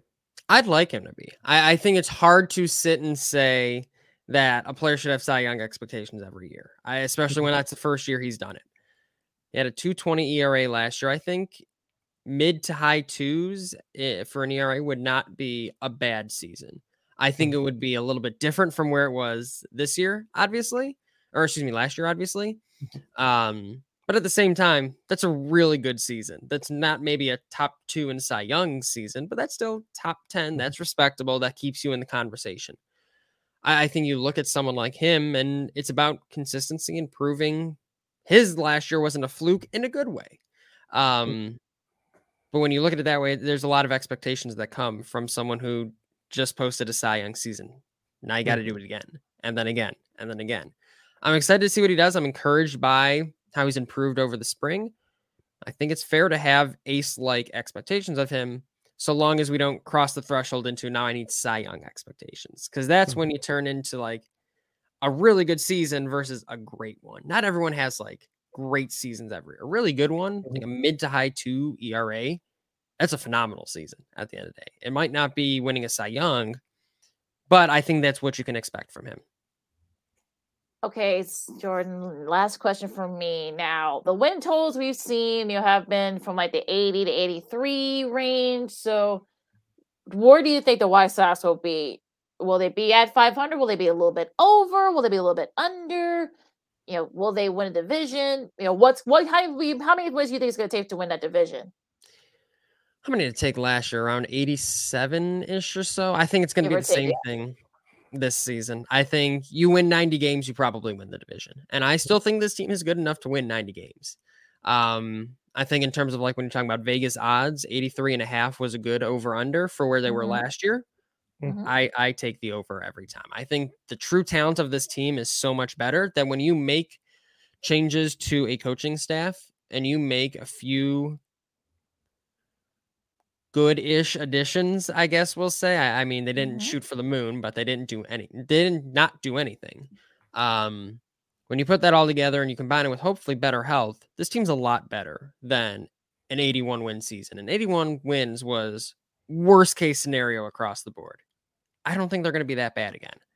I maybe it's the spring training Kool Aid. I'm still thinking 90 wins is is absolutely possible. I, I think the new staff it inspires a lot of confidence in fans.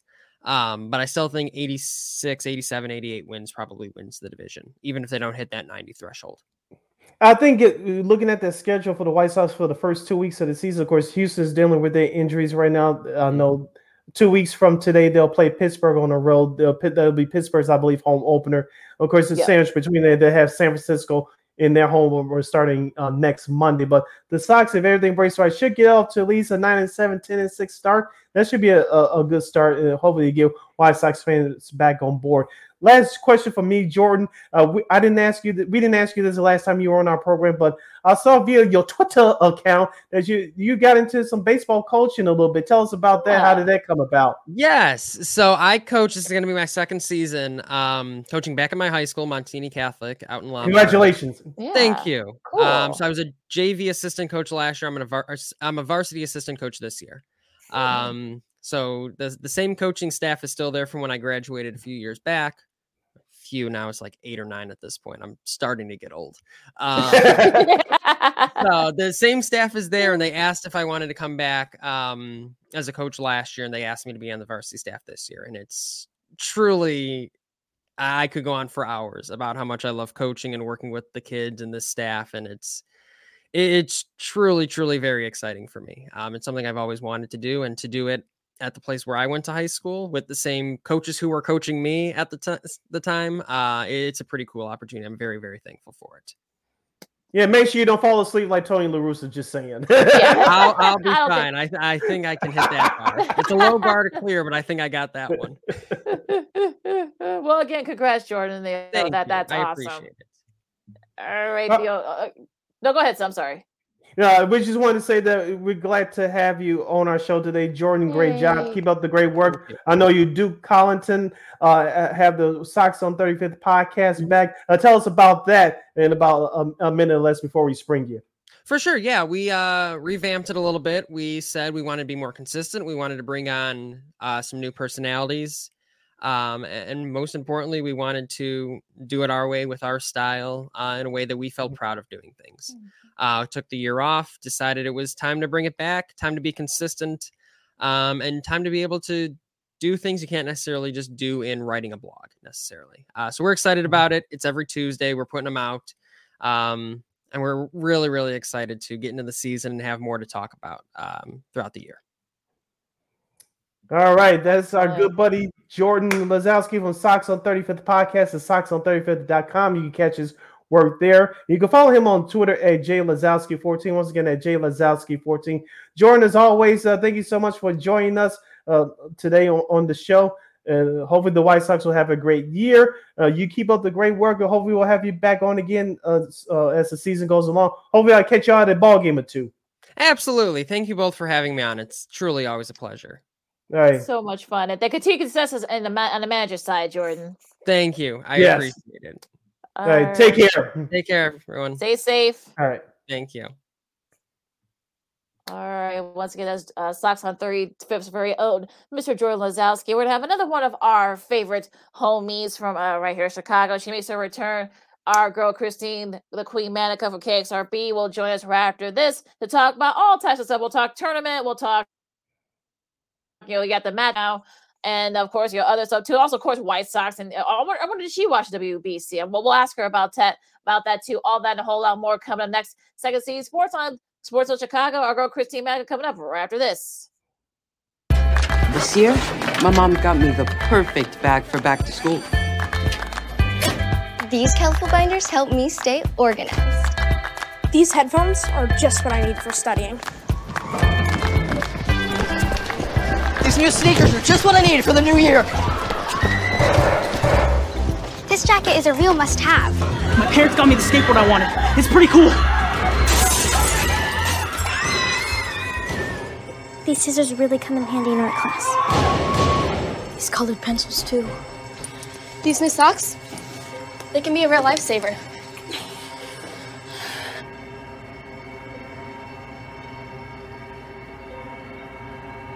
And I finally got my own phone to stay in touch with my mom.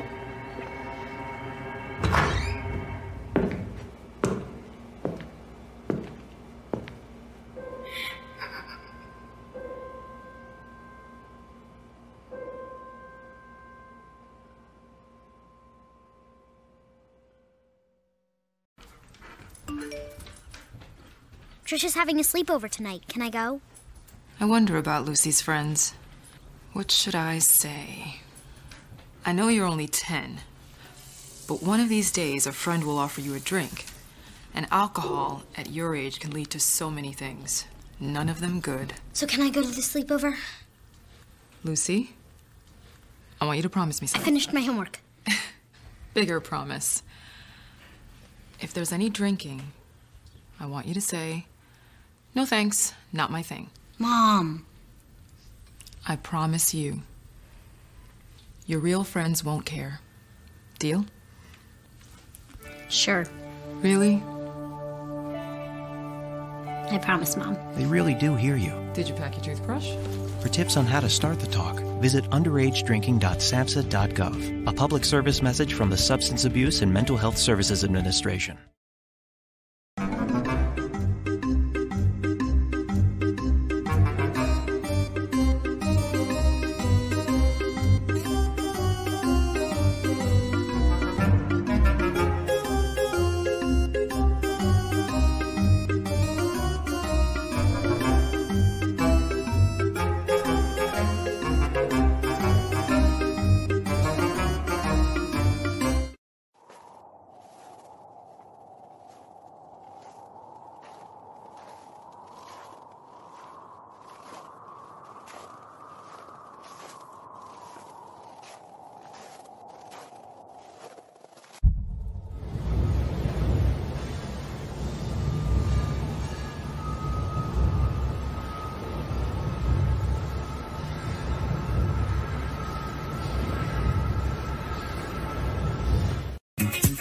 Hey, this is Dr. J, and I listen to Sean and Maya in the morning.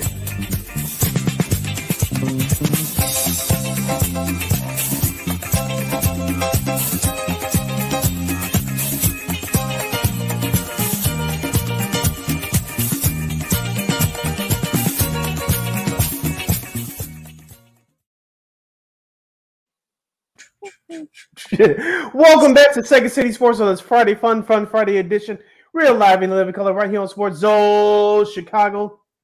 I'm Sid. That's Lakeena. This is our last break for the day and our last break for the week. You want to get at us via the Twitter and the IG. You can follow yours truly at CK80. Once again, at CK80. That's S I D K I D 80. S I D K I D 80. You follow me, Kingdom McGee, on the Twitter and at Kingdom McGee on the IG. And if you want to hit us up via the comment section, this is your last chance to do your last, second, fourth quarter shots uh, via the comment section. You can go to SportZone Chicago's Facebook page or Sports Zone Chicago on YouTube. Type in questions or comments in the comment section. Lakeena will bring them up on the screen for you. And let's not waste any time. Here comes our homegirl from KXRB Radio. She's an avid White Sox fan, as many of you well know. She's from KXRB. Here comes our girl. She's still trying to get ready. As, as she's still trying to get yeah. ready. Uh, she's ready now. So here Is she comes our ready? girl, She's ready? homegirl. Okay, she Yes, she's ready. Yeah. Here comes our homegirl, Miss Christine, the Queen Manika. What's up, Christine? Muted? Oh, can you hear me? Yeah, we got Yeah, you I now. hear you. We you. We got you. Yay! We got you. I- Yay! I'm great. How are you? Oh, yeah, good, we're doing just fine. Good. What Yeah, is it but weather's starting to break out it in has these. No, go ahead, What's Sid. Sorry. sorry. Oh, well, Yeah, we love doing these Zoom broadcasts. Yeah, it's starting to hear a little echo a little bit, but oh, let's see. Is that is that better? Okay. Okay. Yeah, there we can go. hear I- you I- I now. was- yeah, I was Yeah, no well, echo, Well, no we'll have the echo. echo, though. Yeah, good. Okay. All Yeah, right. perfect. Okay. all All right, right. So, yeah, I know- go ahead. Well, y'all said. I know. I know you've been feeling. You know, you've been under underway the last few. You know, like the kind of that weeks. Are you feeling better? Yes, I'm definitely feeling better for sure. I was dealing with a sinus infection actually, so yeah, I'm a lot better. Okay. Yeah, those good. are definitely not fun. Yeah, No, been not at there. all. Yeah, I'm about to say been there. Okay, let's let's talk about some happy stuff for a second. Now, did you watch the World Baseball Classic? You know, we saw our guys did pretty well. I mean, of course, you know Tim Anderson and Lance Lynn for the United States. Um, Okada, I know he got a little bit banged up, but like he's going to be back. So, did you watch it, or you know, do you think this will affect uh, the Sox performances at all? Um, I watched bits and pieces of it. I especially watched uh obviously Japan against the United States. Last batter up, two outs, bottom of the ninth, Shohei against Mike Trout. My my fiance and I were watching that, you know, be he's an Angels fan. Mm-hmm. And he said this. He said MLB could not be happier right now with what's happening in this scenario. Yeah, uh, do you think that uh, well, we know that the World Baseball Classic will continue? Uh, the next one is in three years, but do you think it's uh, w- do you think it will bring new generation of baseball fans like yourself and, and younger fans uh, to watch Major League Baseball? I, I think so. I even had the idea because obviously some major players were hurt during this whole series. Uh, Mhm. Jose Altuve, he's out presumably for most of the season, if not the entire season. So it got me thinking that maybe this is going to be a chance for younger guys to step in. And what I mean by that is maybe getting someone in double A, triple A, someone that isn't in the big leagues quite yet, but this could be a step towards that. So maybe that's a possibility just because you still need your players for the whole season, right? You, it stinks for for Astros fans that they have to lose Jose Altuve like that. So that's why, in my mind, I think maybe that could be the next step for this. Same thing happened. Yeah, same thing happened with the of course, you know, Edwin Diaz. We talked about about that with our buddy Ryan Field uh, from ABC uh, Seven New York, know, with the Mets. So Yeah. yeah, it's gonna be yeah, it's gonna be now. Now we did get a chance to ask uh, Jordan this, but there have been some rumors that if the White Sox don't do well, they have a slow start, or what have or whatever, Tim Anderson could be on the trading block. So what do you think about those rumors? Boy, isn't it always before Jose got traded? Wasn't it always Jose's going to get traded? Tim Anderson's going to get traded. Everyone's going to get traded. Lynn, Um, Lance Lynn, yeah.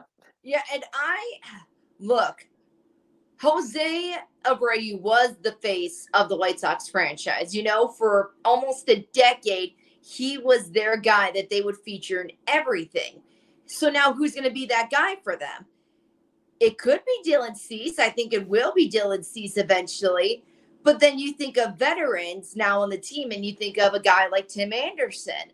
So I would like to say I don't think that they're going to trade him because you do need that veteran. You do need someone in that clubhouse to to get your mind right and to get your head in a better game situation. Um, but I guess it just depends on what what what a coach has in in his head. You know, it just depends on what the organization um, sees for the future of the organization.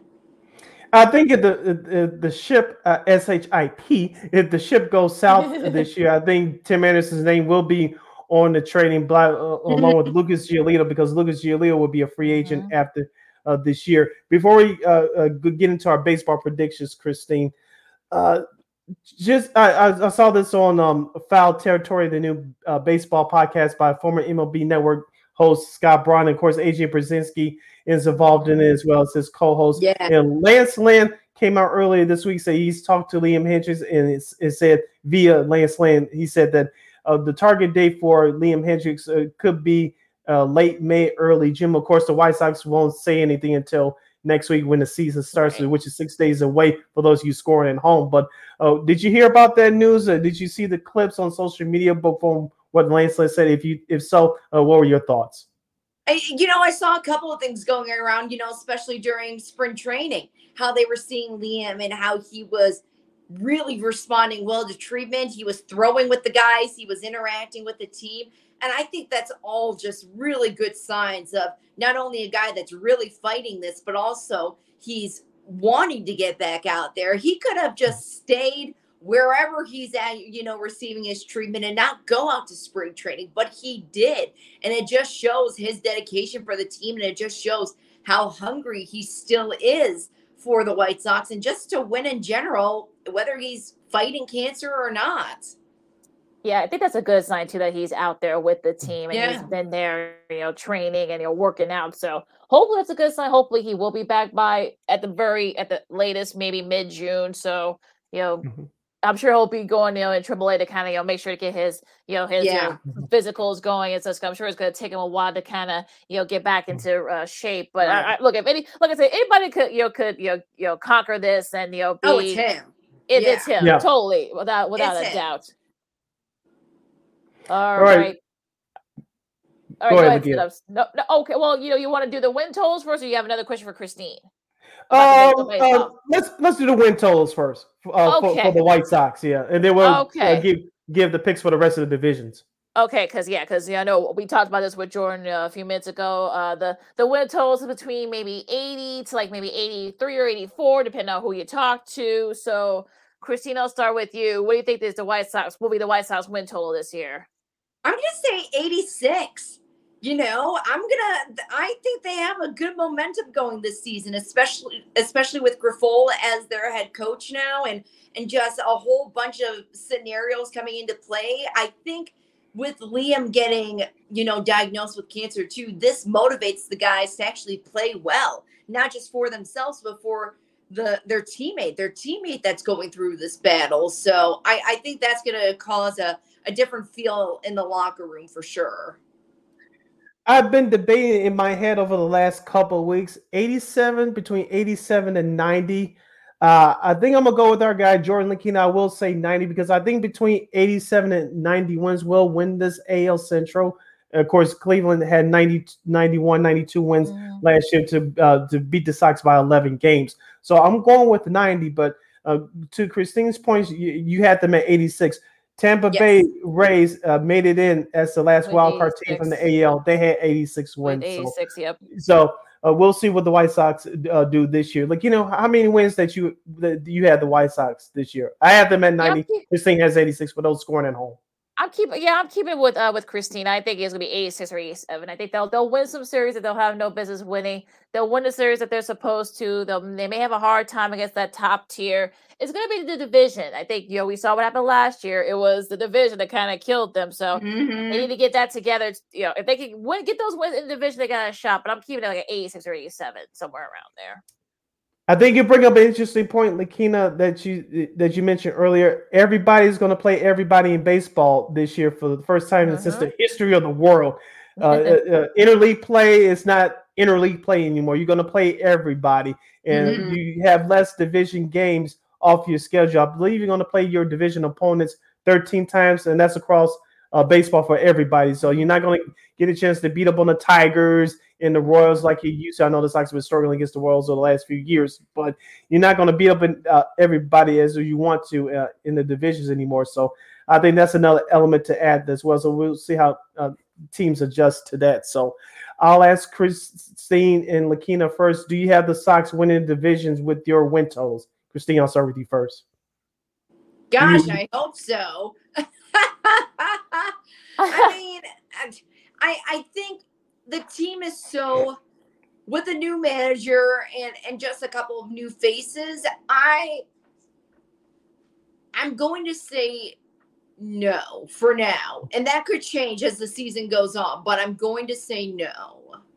Yeah, we'll ask you. Yeah, we'll ask you later, Christine. Does 86 wins in your opinion get them into the playoffs? But we'll ask that later. Yeah. So, Lakeena, Yeah, yeah, I feel the same way. I think they're just gonna miss by a couple of games to Cleveland. I Mm-hmm. think there's just, you know, if I if I have to choose like right now, I mean, they'll get more wins, but I don't think it's gonna be enough to win that division. All right, let's go to the American League East. Of course, the Yankees won the division last year. Toronto and Tampa Bay were the two of the three wild card teams from the American League to get in last year. Of course, the surprise of the division were the Baltimore Orioles. They had 83 wins. So Of course, bringing up the rear were the were the Boston Red Sox. They had injuries from uh, mid June on, so they failed to qualify from the playoffs, unlike the year before. Who do you guys see seeing winning the AL East? Lakeena, I'll start with you. I think the the Yankees. I think the Yankees will win it. I think they'll they'll just beat out Toronto. And I you know I love that Toronto squad, but Yeah. I think yeah, but I think like if the Yankees are on a mission this year. Aaron just got that fresh paper.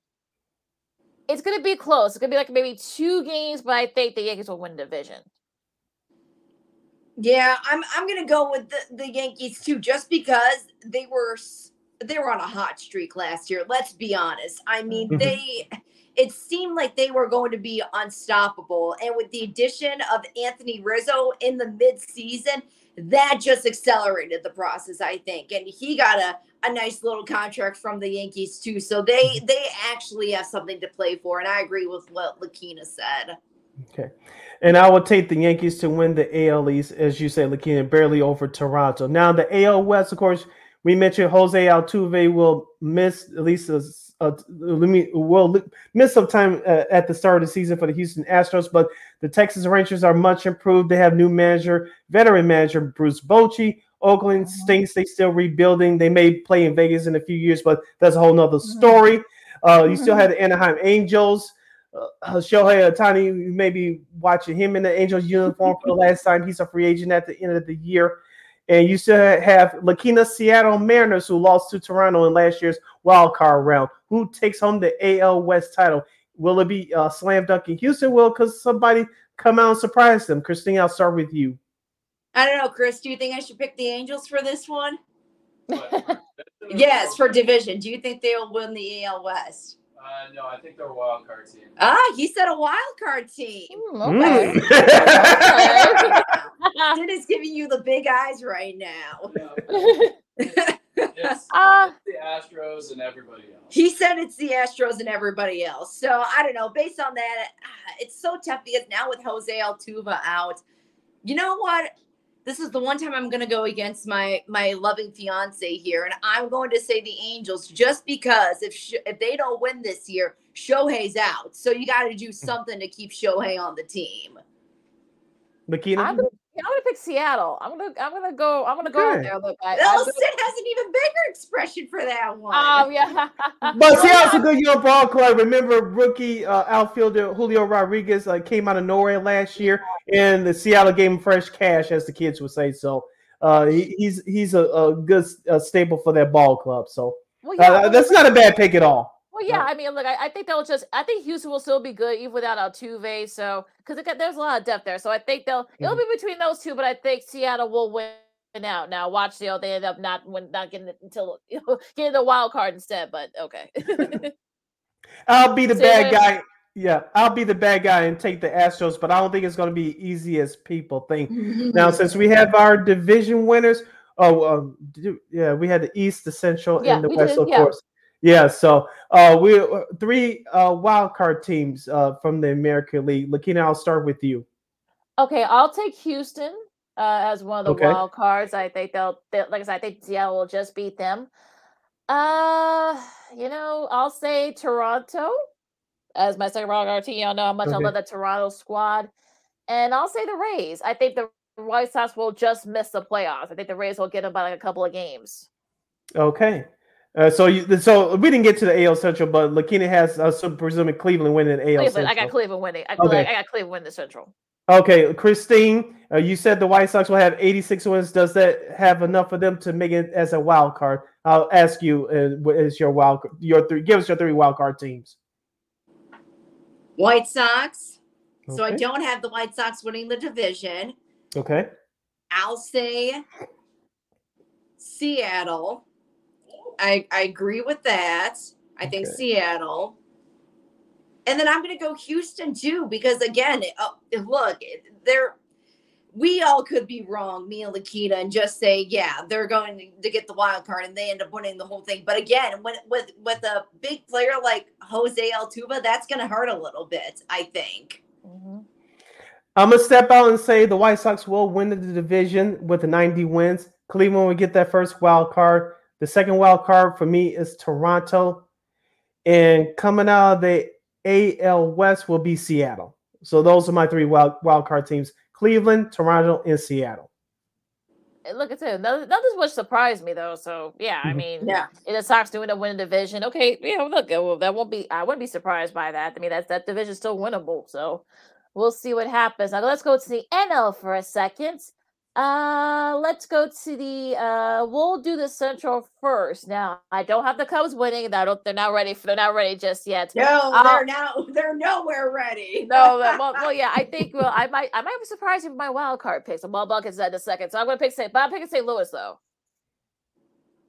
I'll go with St. Louis as well. I, I'm be- I'm between the Brewers in my head and St. Louis and St. Louis, but I think I'm going to go with St. Louis. I think Willson Contreras, the former Cub, will have a big year for them. Yeah, Yeah, oh yeah, he's got a lot to prove, and he wants to kind of unintentionally stick it to the Cubs. So, but let me just see what that next week with that that first meeting between those two teams. That's going to be interesting. All right, now let's let's you know let's do the East. Uh, Sid, you go first.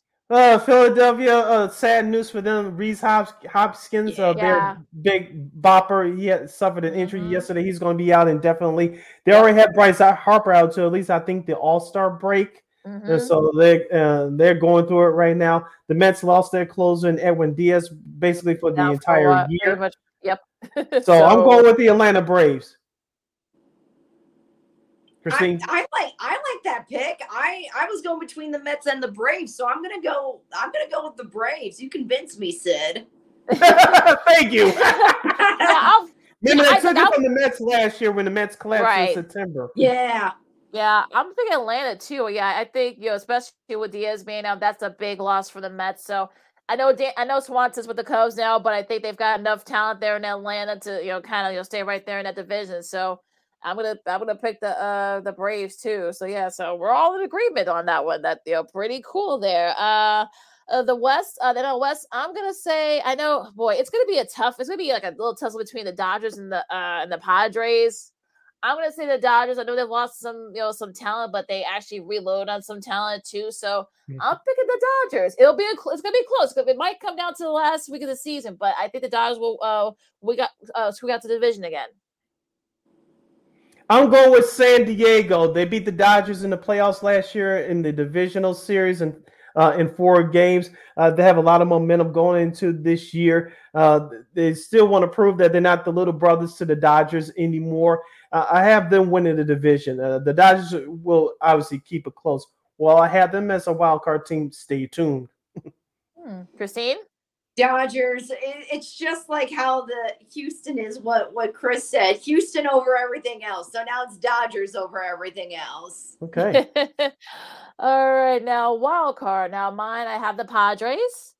I have the Mets, and I think the Phillies will squeak it out. I think the Phillies will do just enough to get into that second wild card like they did last year. Christine?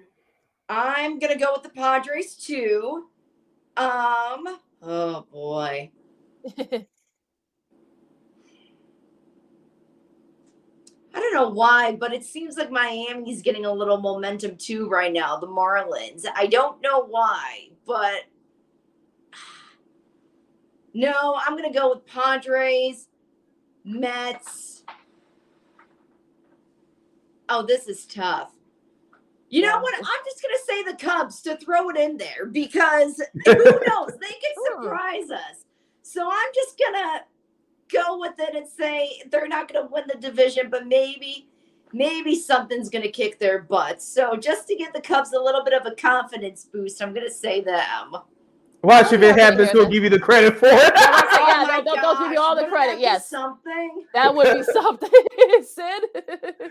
Uh, I agree with you, uh, you guys, about San Diego and the Mets. I think the Mets will find a way to get in, but I do not have Philadelphia in this year. I'll stay with the NL Central, but I'm going with the Brewers.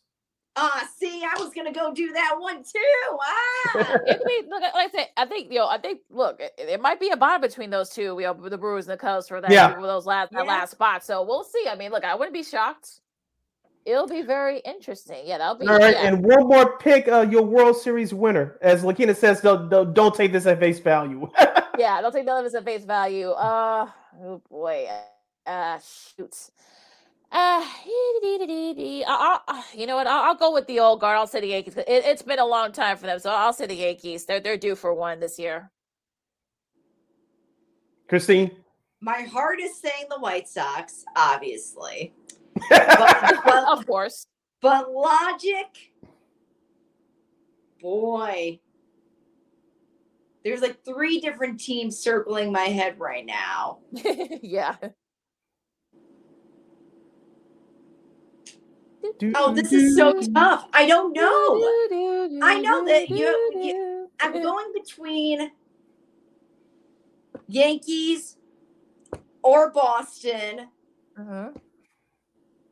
or the Angels. Because, like I said, if they want to keep Shohei, they got to win. So, um, we'll say don't be. I'll say you don't. You can. Like I said, well, we'll if you want to change it, you know, in, in halfway through the season, we'll, we'll give you that little uh, mulligan there. So we're gonna get the mulligan gonna, there halfway the, through. I'm So gonna say the Yankees for now. For now, I'm sticking with the Yankees because that's like the Okay. sure like powerhouse of like yeah. okay. And to mix things up, I will go with Slam Diego, the San Diego Padres. Diego. Slam Diego. That is. uh, uh, That's what uh, my parents called him a couple years ago. well, look, yeah, our buddy Herb Lawrence will like that pick. So you, Hey. he has Yeah. a big history with them. So, uh, all right, folks, those are our picks for MLB this you know coming season. Of course, again, don't take them at face value. You listen to Second City Sports on SportZone Chicago, Lakeena McGee, Sydney Brown, our girl KXRB's Christine Manika uh, joining us. Uh, let's talk a little NFL uh, real quick, uh, guys. Uh, well, Christine, we'll get your let's get your thoughts on some of the signs for the Bears so far. Of course, they've got Edmunds um, you know, among many others. So, what, what grade would you give the uh, the Bears so far with their free agent size and the offseason uh, stuff? I don't know what Ryan Poles is doing, but he's cooking something.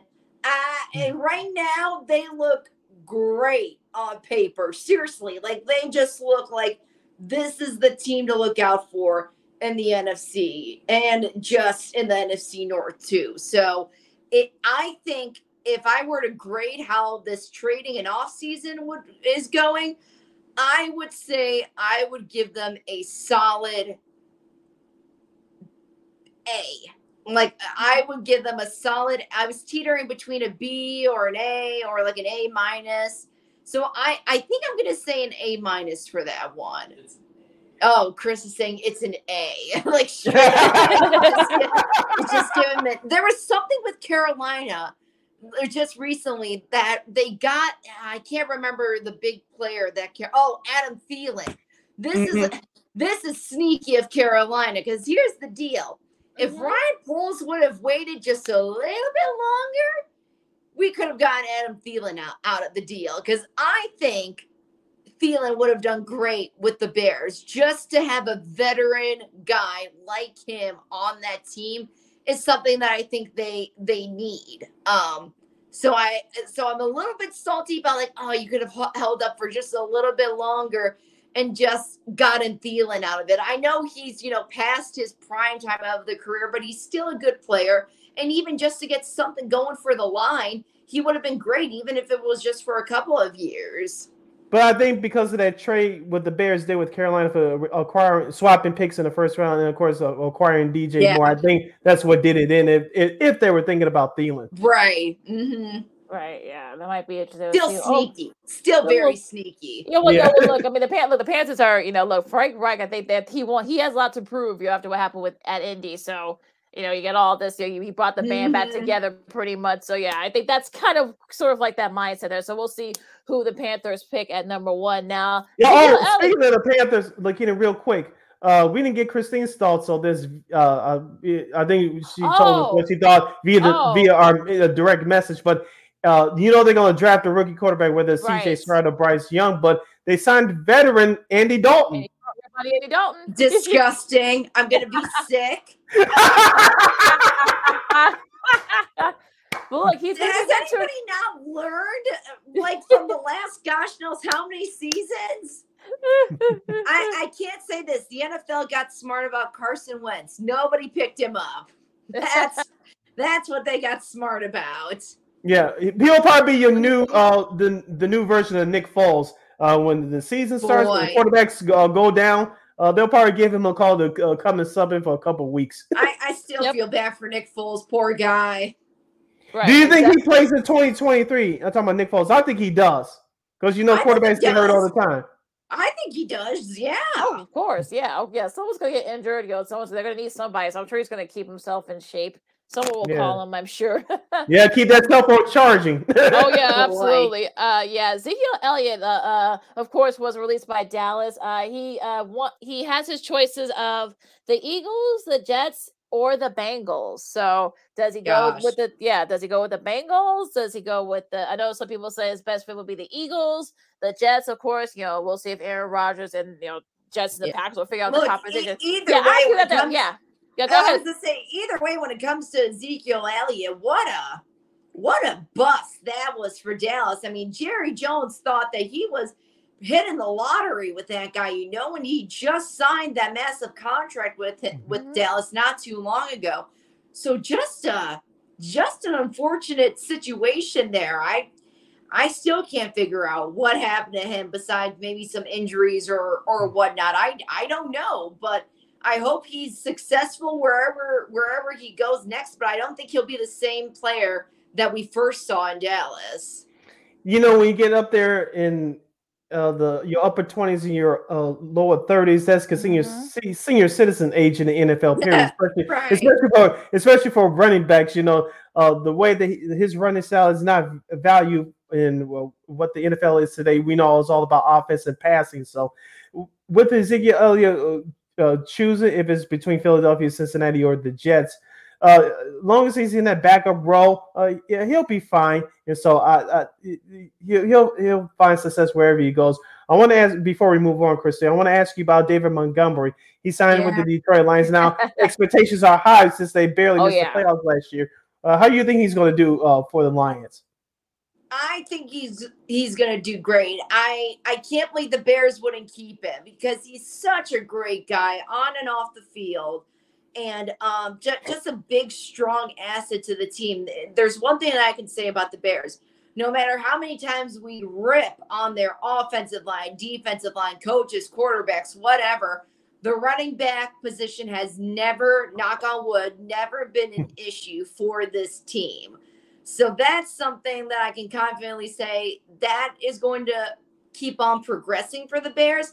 but unfortunately, it's not going to have David Montgomery in it, and and I think the Chicago fan base is going to miss him um, as a player for sure, and just someone who was very active in the community.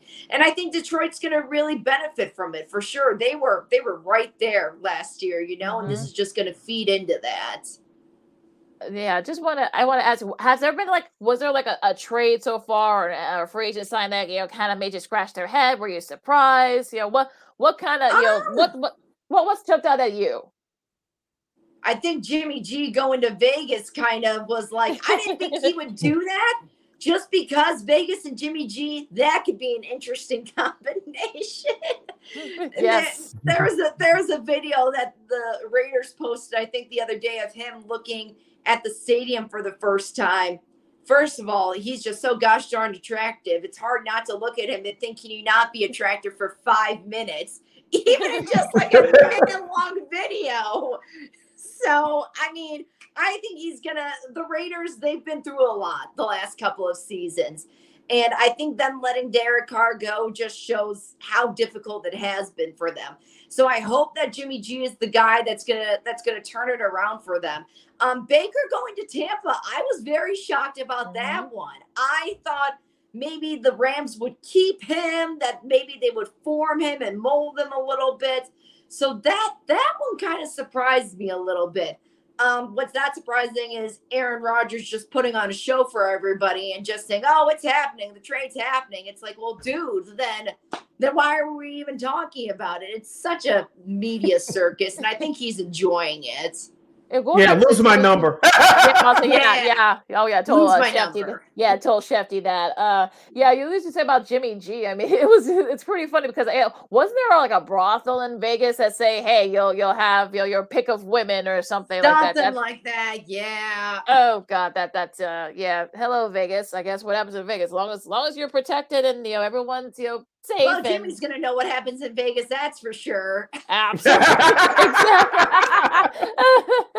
exactly. Uh, let's see Yeah, here. I want to ask Christine this: uh, Have you been watching the NCAA tournament? We had two instant classic games last night with a uh, Michigan State, K- uh, Kansas State, and then of course UCLA losing to Gonzaga. I, I've heard, I've heard, I've watched a little bit here and there. I've heard of what happened. I, I tell you what, when Purdue lost, my Facebook feed was full of angry Boilermaker fans. I tell ya.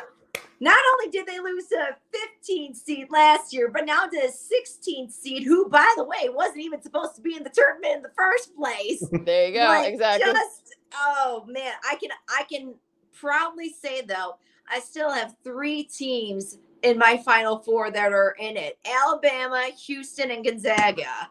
The one that let me down was Kentucky. I can honestly say I'm proud of myself for that.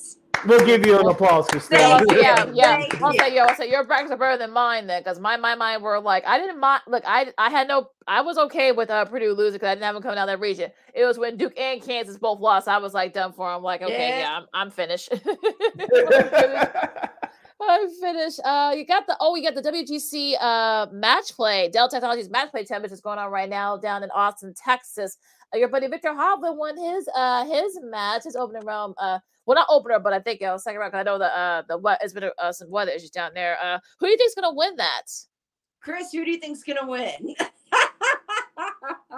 Ooh, uh, uh, talk amongst yourselves. Give me 30 seconds. Give me 30 Okay. seconds. I think I we were I'm th- I'm thinking Rory's due a little bit. I think this would be a good win for him, and he's been looking really well recently. Uh, Jordan Spieth, he's had a couple of good swings this tournament as well. Um, have you thought about it yet, Chris? Viktor Hovland cannot win. Oh, he said Oh. Viktor Hovland Oh, you're- cannot win. Oh yeah, your gu- your your guy, your guy Hovland. Uh, I'll say Chef. I'll say Scotty Chef. I'll go with the hot, the other hot hand. I know uh Rob's not there, but uh, yeah, it'll be interesting. Yeah, well, Jason Day. I know uh, he won his match against Collin Morikawa earlier, so uh, should be a Mhm. fun one. Always a fun one. Uh, you know, Chris, you got you got Chris, a you got one? You got a name for it? Oh, he's got someone. I do. Who? Shuff- Scheffler will be tough to beat, but I'm going to go with Max Homa. Max Oh, I like that. he's going with. I like it. Yeah, I like. Yeah, I like that. He's been playing pretty well too lately. So yeah. Gonna be interesting. And he got a day off unexpectedly today. So there you go. Yeah, I'm about to say yeah. You know, the, I know they're having a weather issues down there, so they're probably got to play like two matches, like two or three like matches tomorrow. So it's gonna be pretty interesting. Uh, want to give a shout out to Sidney Crosby, who a couple of days ago uh got another his a 30 point uh goal, 30, a 30 goal season you know, he, uh, uh, 18 year he had his first season when he was 18 now he has it at, at, at 36 so still playing at a pretty high level same with Alex Ovechkin uh got his 40th goal this season this is his 13th career 40 uh, goal uh season passing uh Wayne Gretzky so uh, congrats to uh both those uh legends Yay. All right, you oh, y'all, y'all, anything else you want to say? Uh, well, okay. How about, how about the women's side, Christy on the women's uh tournament? Uh, who do you have there They're they're playing right now as we speak. Oh boy. Uh We didn't research. yeah, I didn't research that extensively enough, unfortunately. Um, but- but I will say Iowa, Iowa's Right. just killing it. So I'm I'm Yeah, going. to go Caitlin with Clark is good. Yeah. she is. oh, She's she's, better than good. Right, absolutely. Yeah, I'll say I'll agree with you on that. Like Caitlin, uh, uh, like Caitlin Carr. Anything else you guys want to talk about before we disperse? Yes, uh, I just saw this uh, on our, from our good friends at awfulannouncing.com. Uh, NFL owners considering flex schedule for Thursday night football. Uh, this could mean that Thursday nights in week between weeks 14 and 17. I think it You know they're going to do that for Monday Night Football next year Well, in yeah, well, 2023, right, And now yeah. the owners want to do the same thing for Thursday Night Football. I say get rid of Thursday Night football entirely, but we can't have nice things. So, uh, Christine, Right. I'll let you have the floor for this one, Christine. I'd say keep Thursday night football and get rid of Monday night football. I don't need, especially when the Bears play. I don't want my week to start off sour after they lose. oh my goodness. I'd On rather that have note. them lose on a Thursday so that way I can just go out and forget about that they even lost. yeah, I'm not. I've never been a fan of Thursday night. I know this was definitely a money grab. Now the flex part, you know, could get me interested a little bit, but I don't like. I never liked Thursday night football, even even when it was on network television. I was never a fan of it. You know, especially with the games being you know terrible. So Yeah. And don't I don't forget, know. uh, Amazon. Yeah, Amazon would get the um, Black Friday game starting Right. next season. That's Yeah. the day after Thanksgiving. oh yeah. boy, That gives in the- something Al Michaels to look forward to. Right. Okay. Oh yeah. uh, Exactly. I'm. I wonder. if this- I wonder if it's gonna be the last season for him because I know that he's. You know, he's kind of. He you know, look. He's. He doesn't I'm sure he wanted 80s. it to be the last season last year when he got terrible games. Right. So maybe, maybe, this- maybe, maybe, look, maybe this will give him to stay a little bit. You know, now they're going to be doing the flex say after after this season coming season, not not till you know not till like the next season, but yeah, hopefully this might keep him around for a little. He might stay around for a little bit, another like, couple of years. All right. On on that note, you follow me at Keita McGee on the Twitter and Akila's go on the IG. You can follow yours truly, Sydney Brown, on the Twitter and the IG at SidKid80. Once again, that's SidKid80, S I D K I D A 0, S I D K I D A 0, 0. Christine, where can lovely people follow you on social media? They can follow me at cmanica underscore KXRB.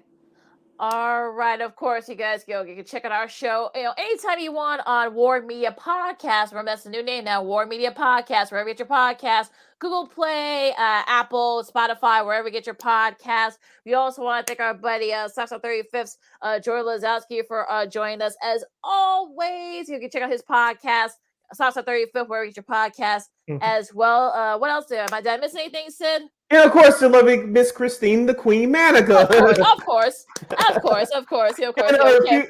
Cute- soon to be husband Chris for uh, directing in the background. Yeah, yes, you're, you're getting. Background honey. commentary. Background commentary. Yeah, nothing wrong with that. Download background commentary. He's, of course, he, he's very uh, watching much golf right now. We have to Oh, get him on for him to talk golf. yes, yes. Oh, well, the Masters are coming up in a couple of weeks, so maybe we can Chris, you you want to talk on Masters?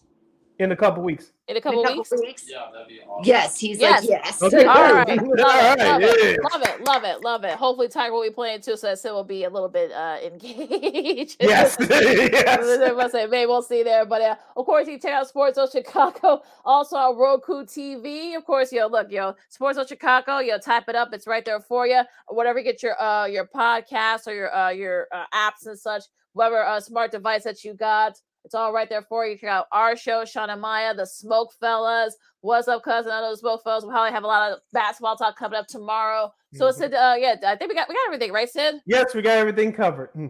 All right. I know it's gonna be a little bit rainy in some parts of the, of the Midwest, so uh, play sure you know stay safe, stay dry, and enjoy all the sports, the sports, sports, sports coming up this weekend. With, of course, with the tournament on both the men's and women's side, the, the golf with the match play, uh, NBA, uh, the spring train's finishing up, uh, some soccer, like uh, uh, it's all covered for you this time of year. You gotta love it. Yes. All right, so for Sid and Christine and Chris, I'm Lakia, the Second City Sports on Sports of Chicago, and we'll see you Monday. Love, peace, and hair grease. Holla!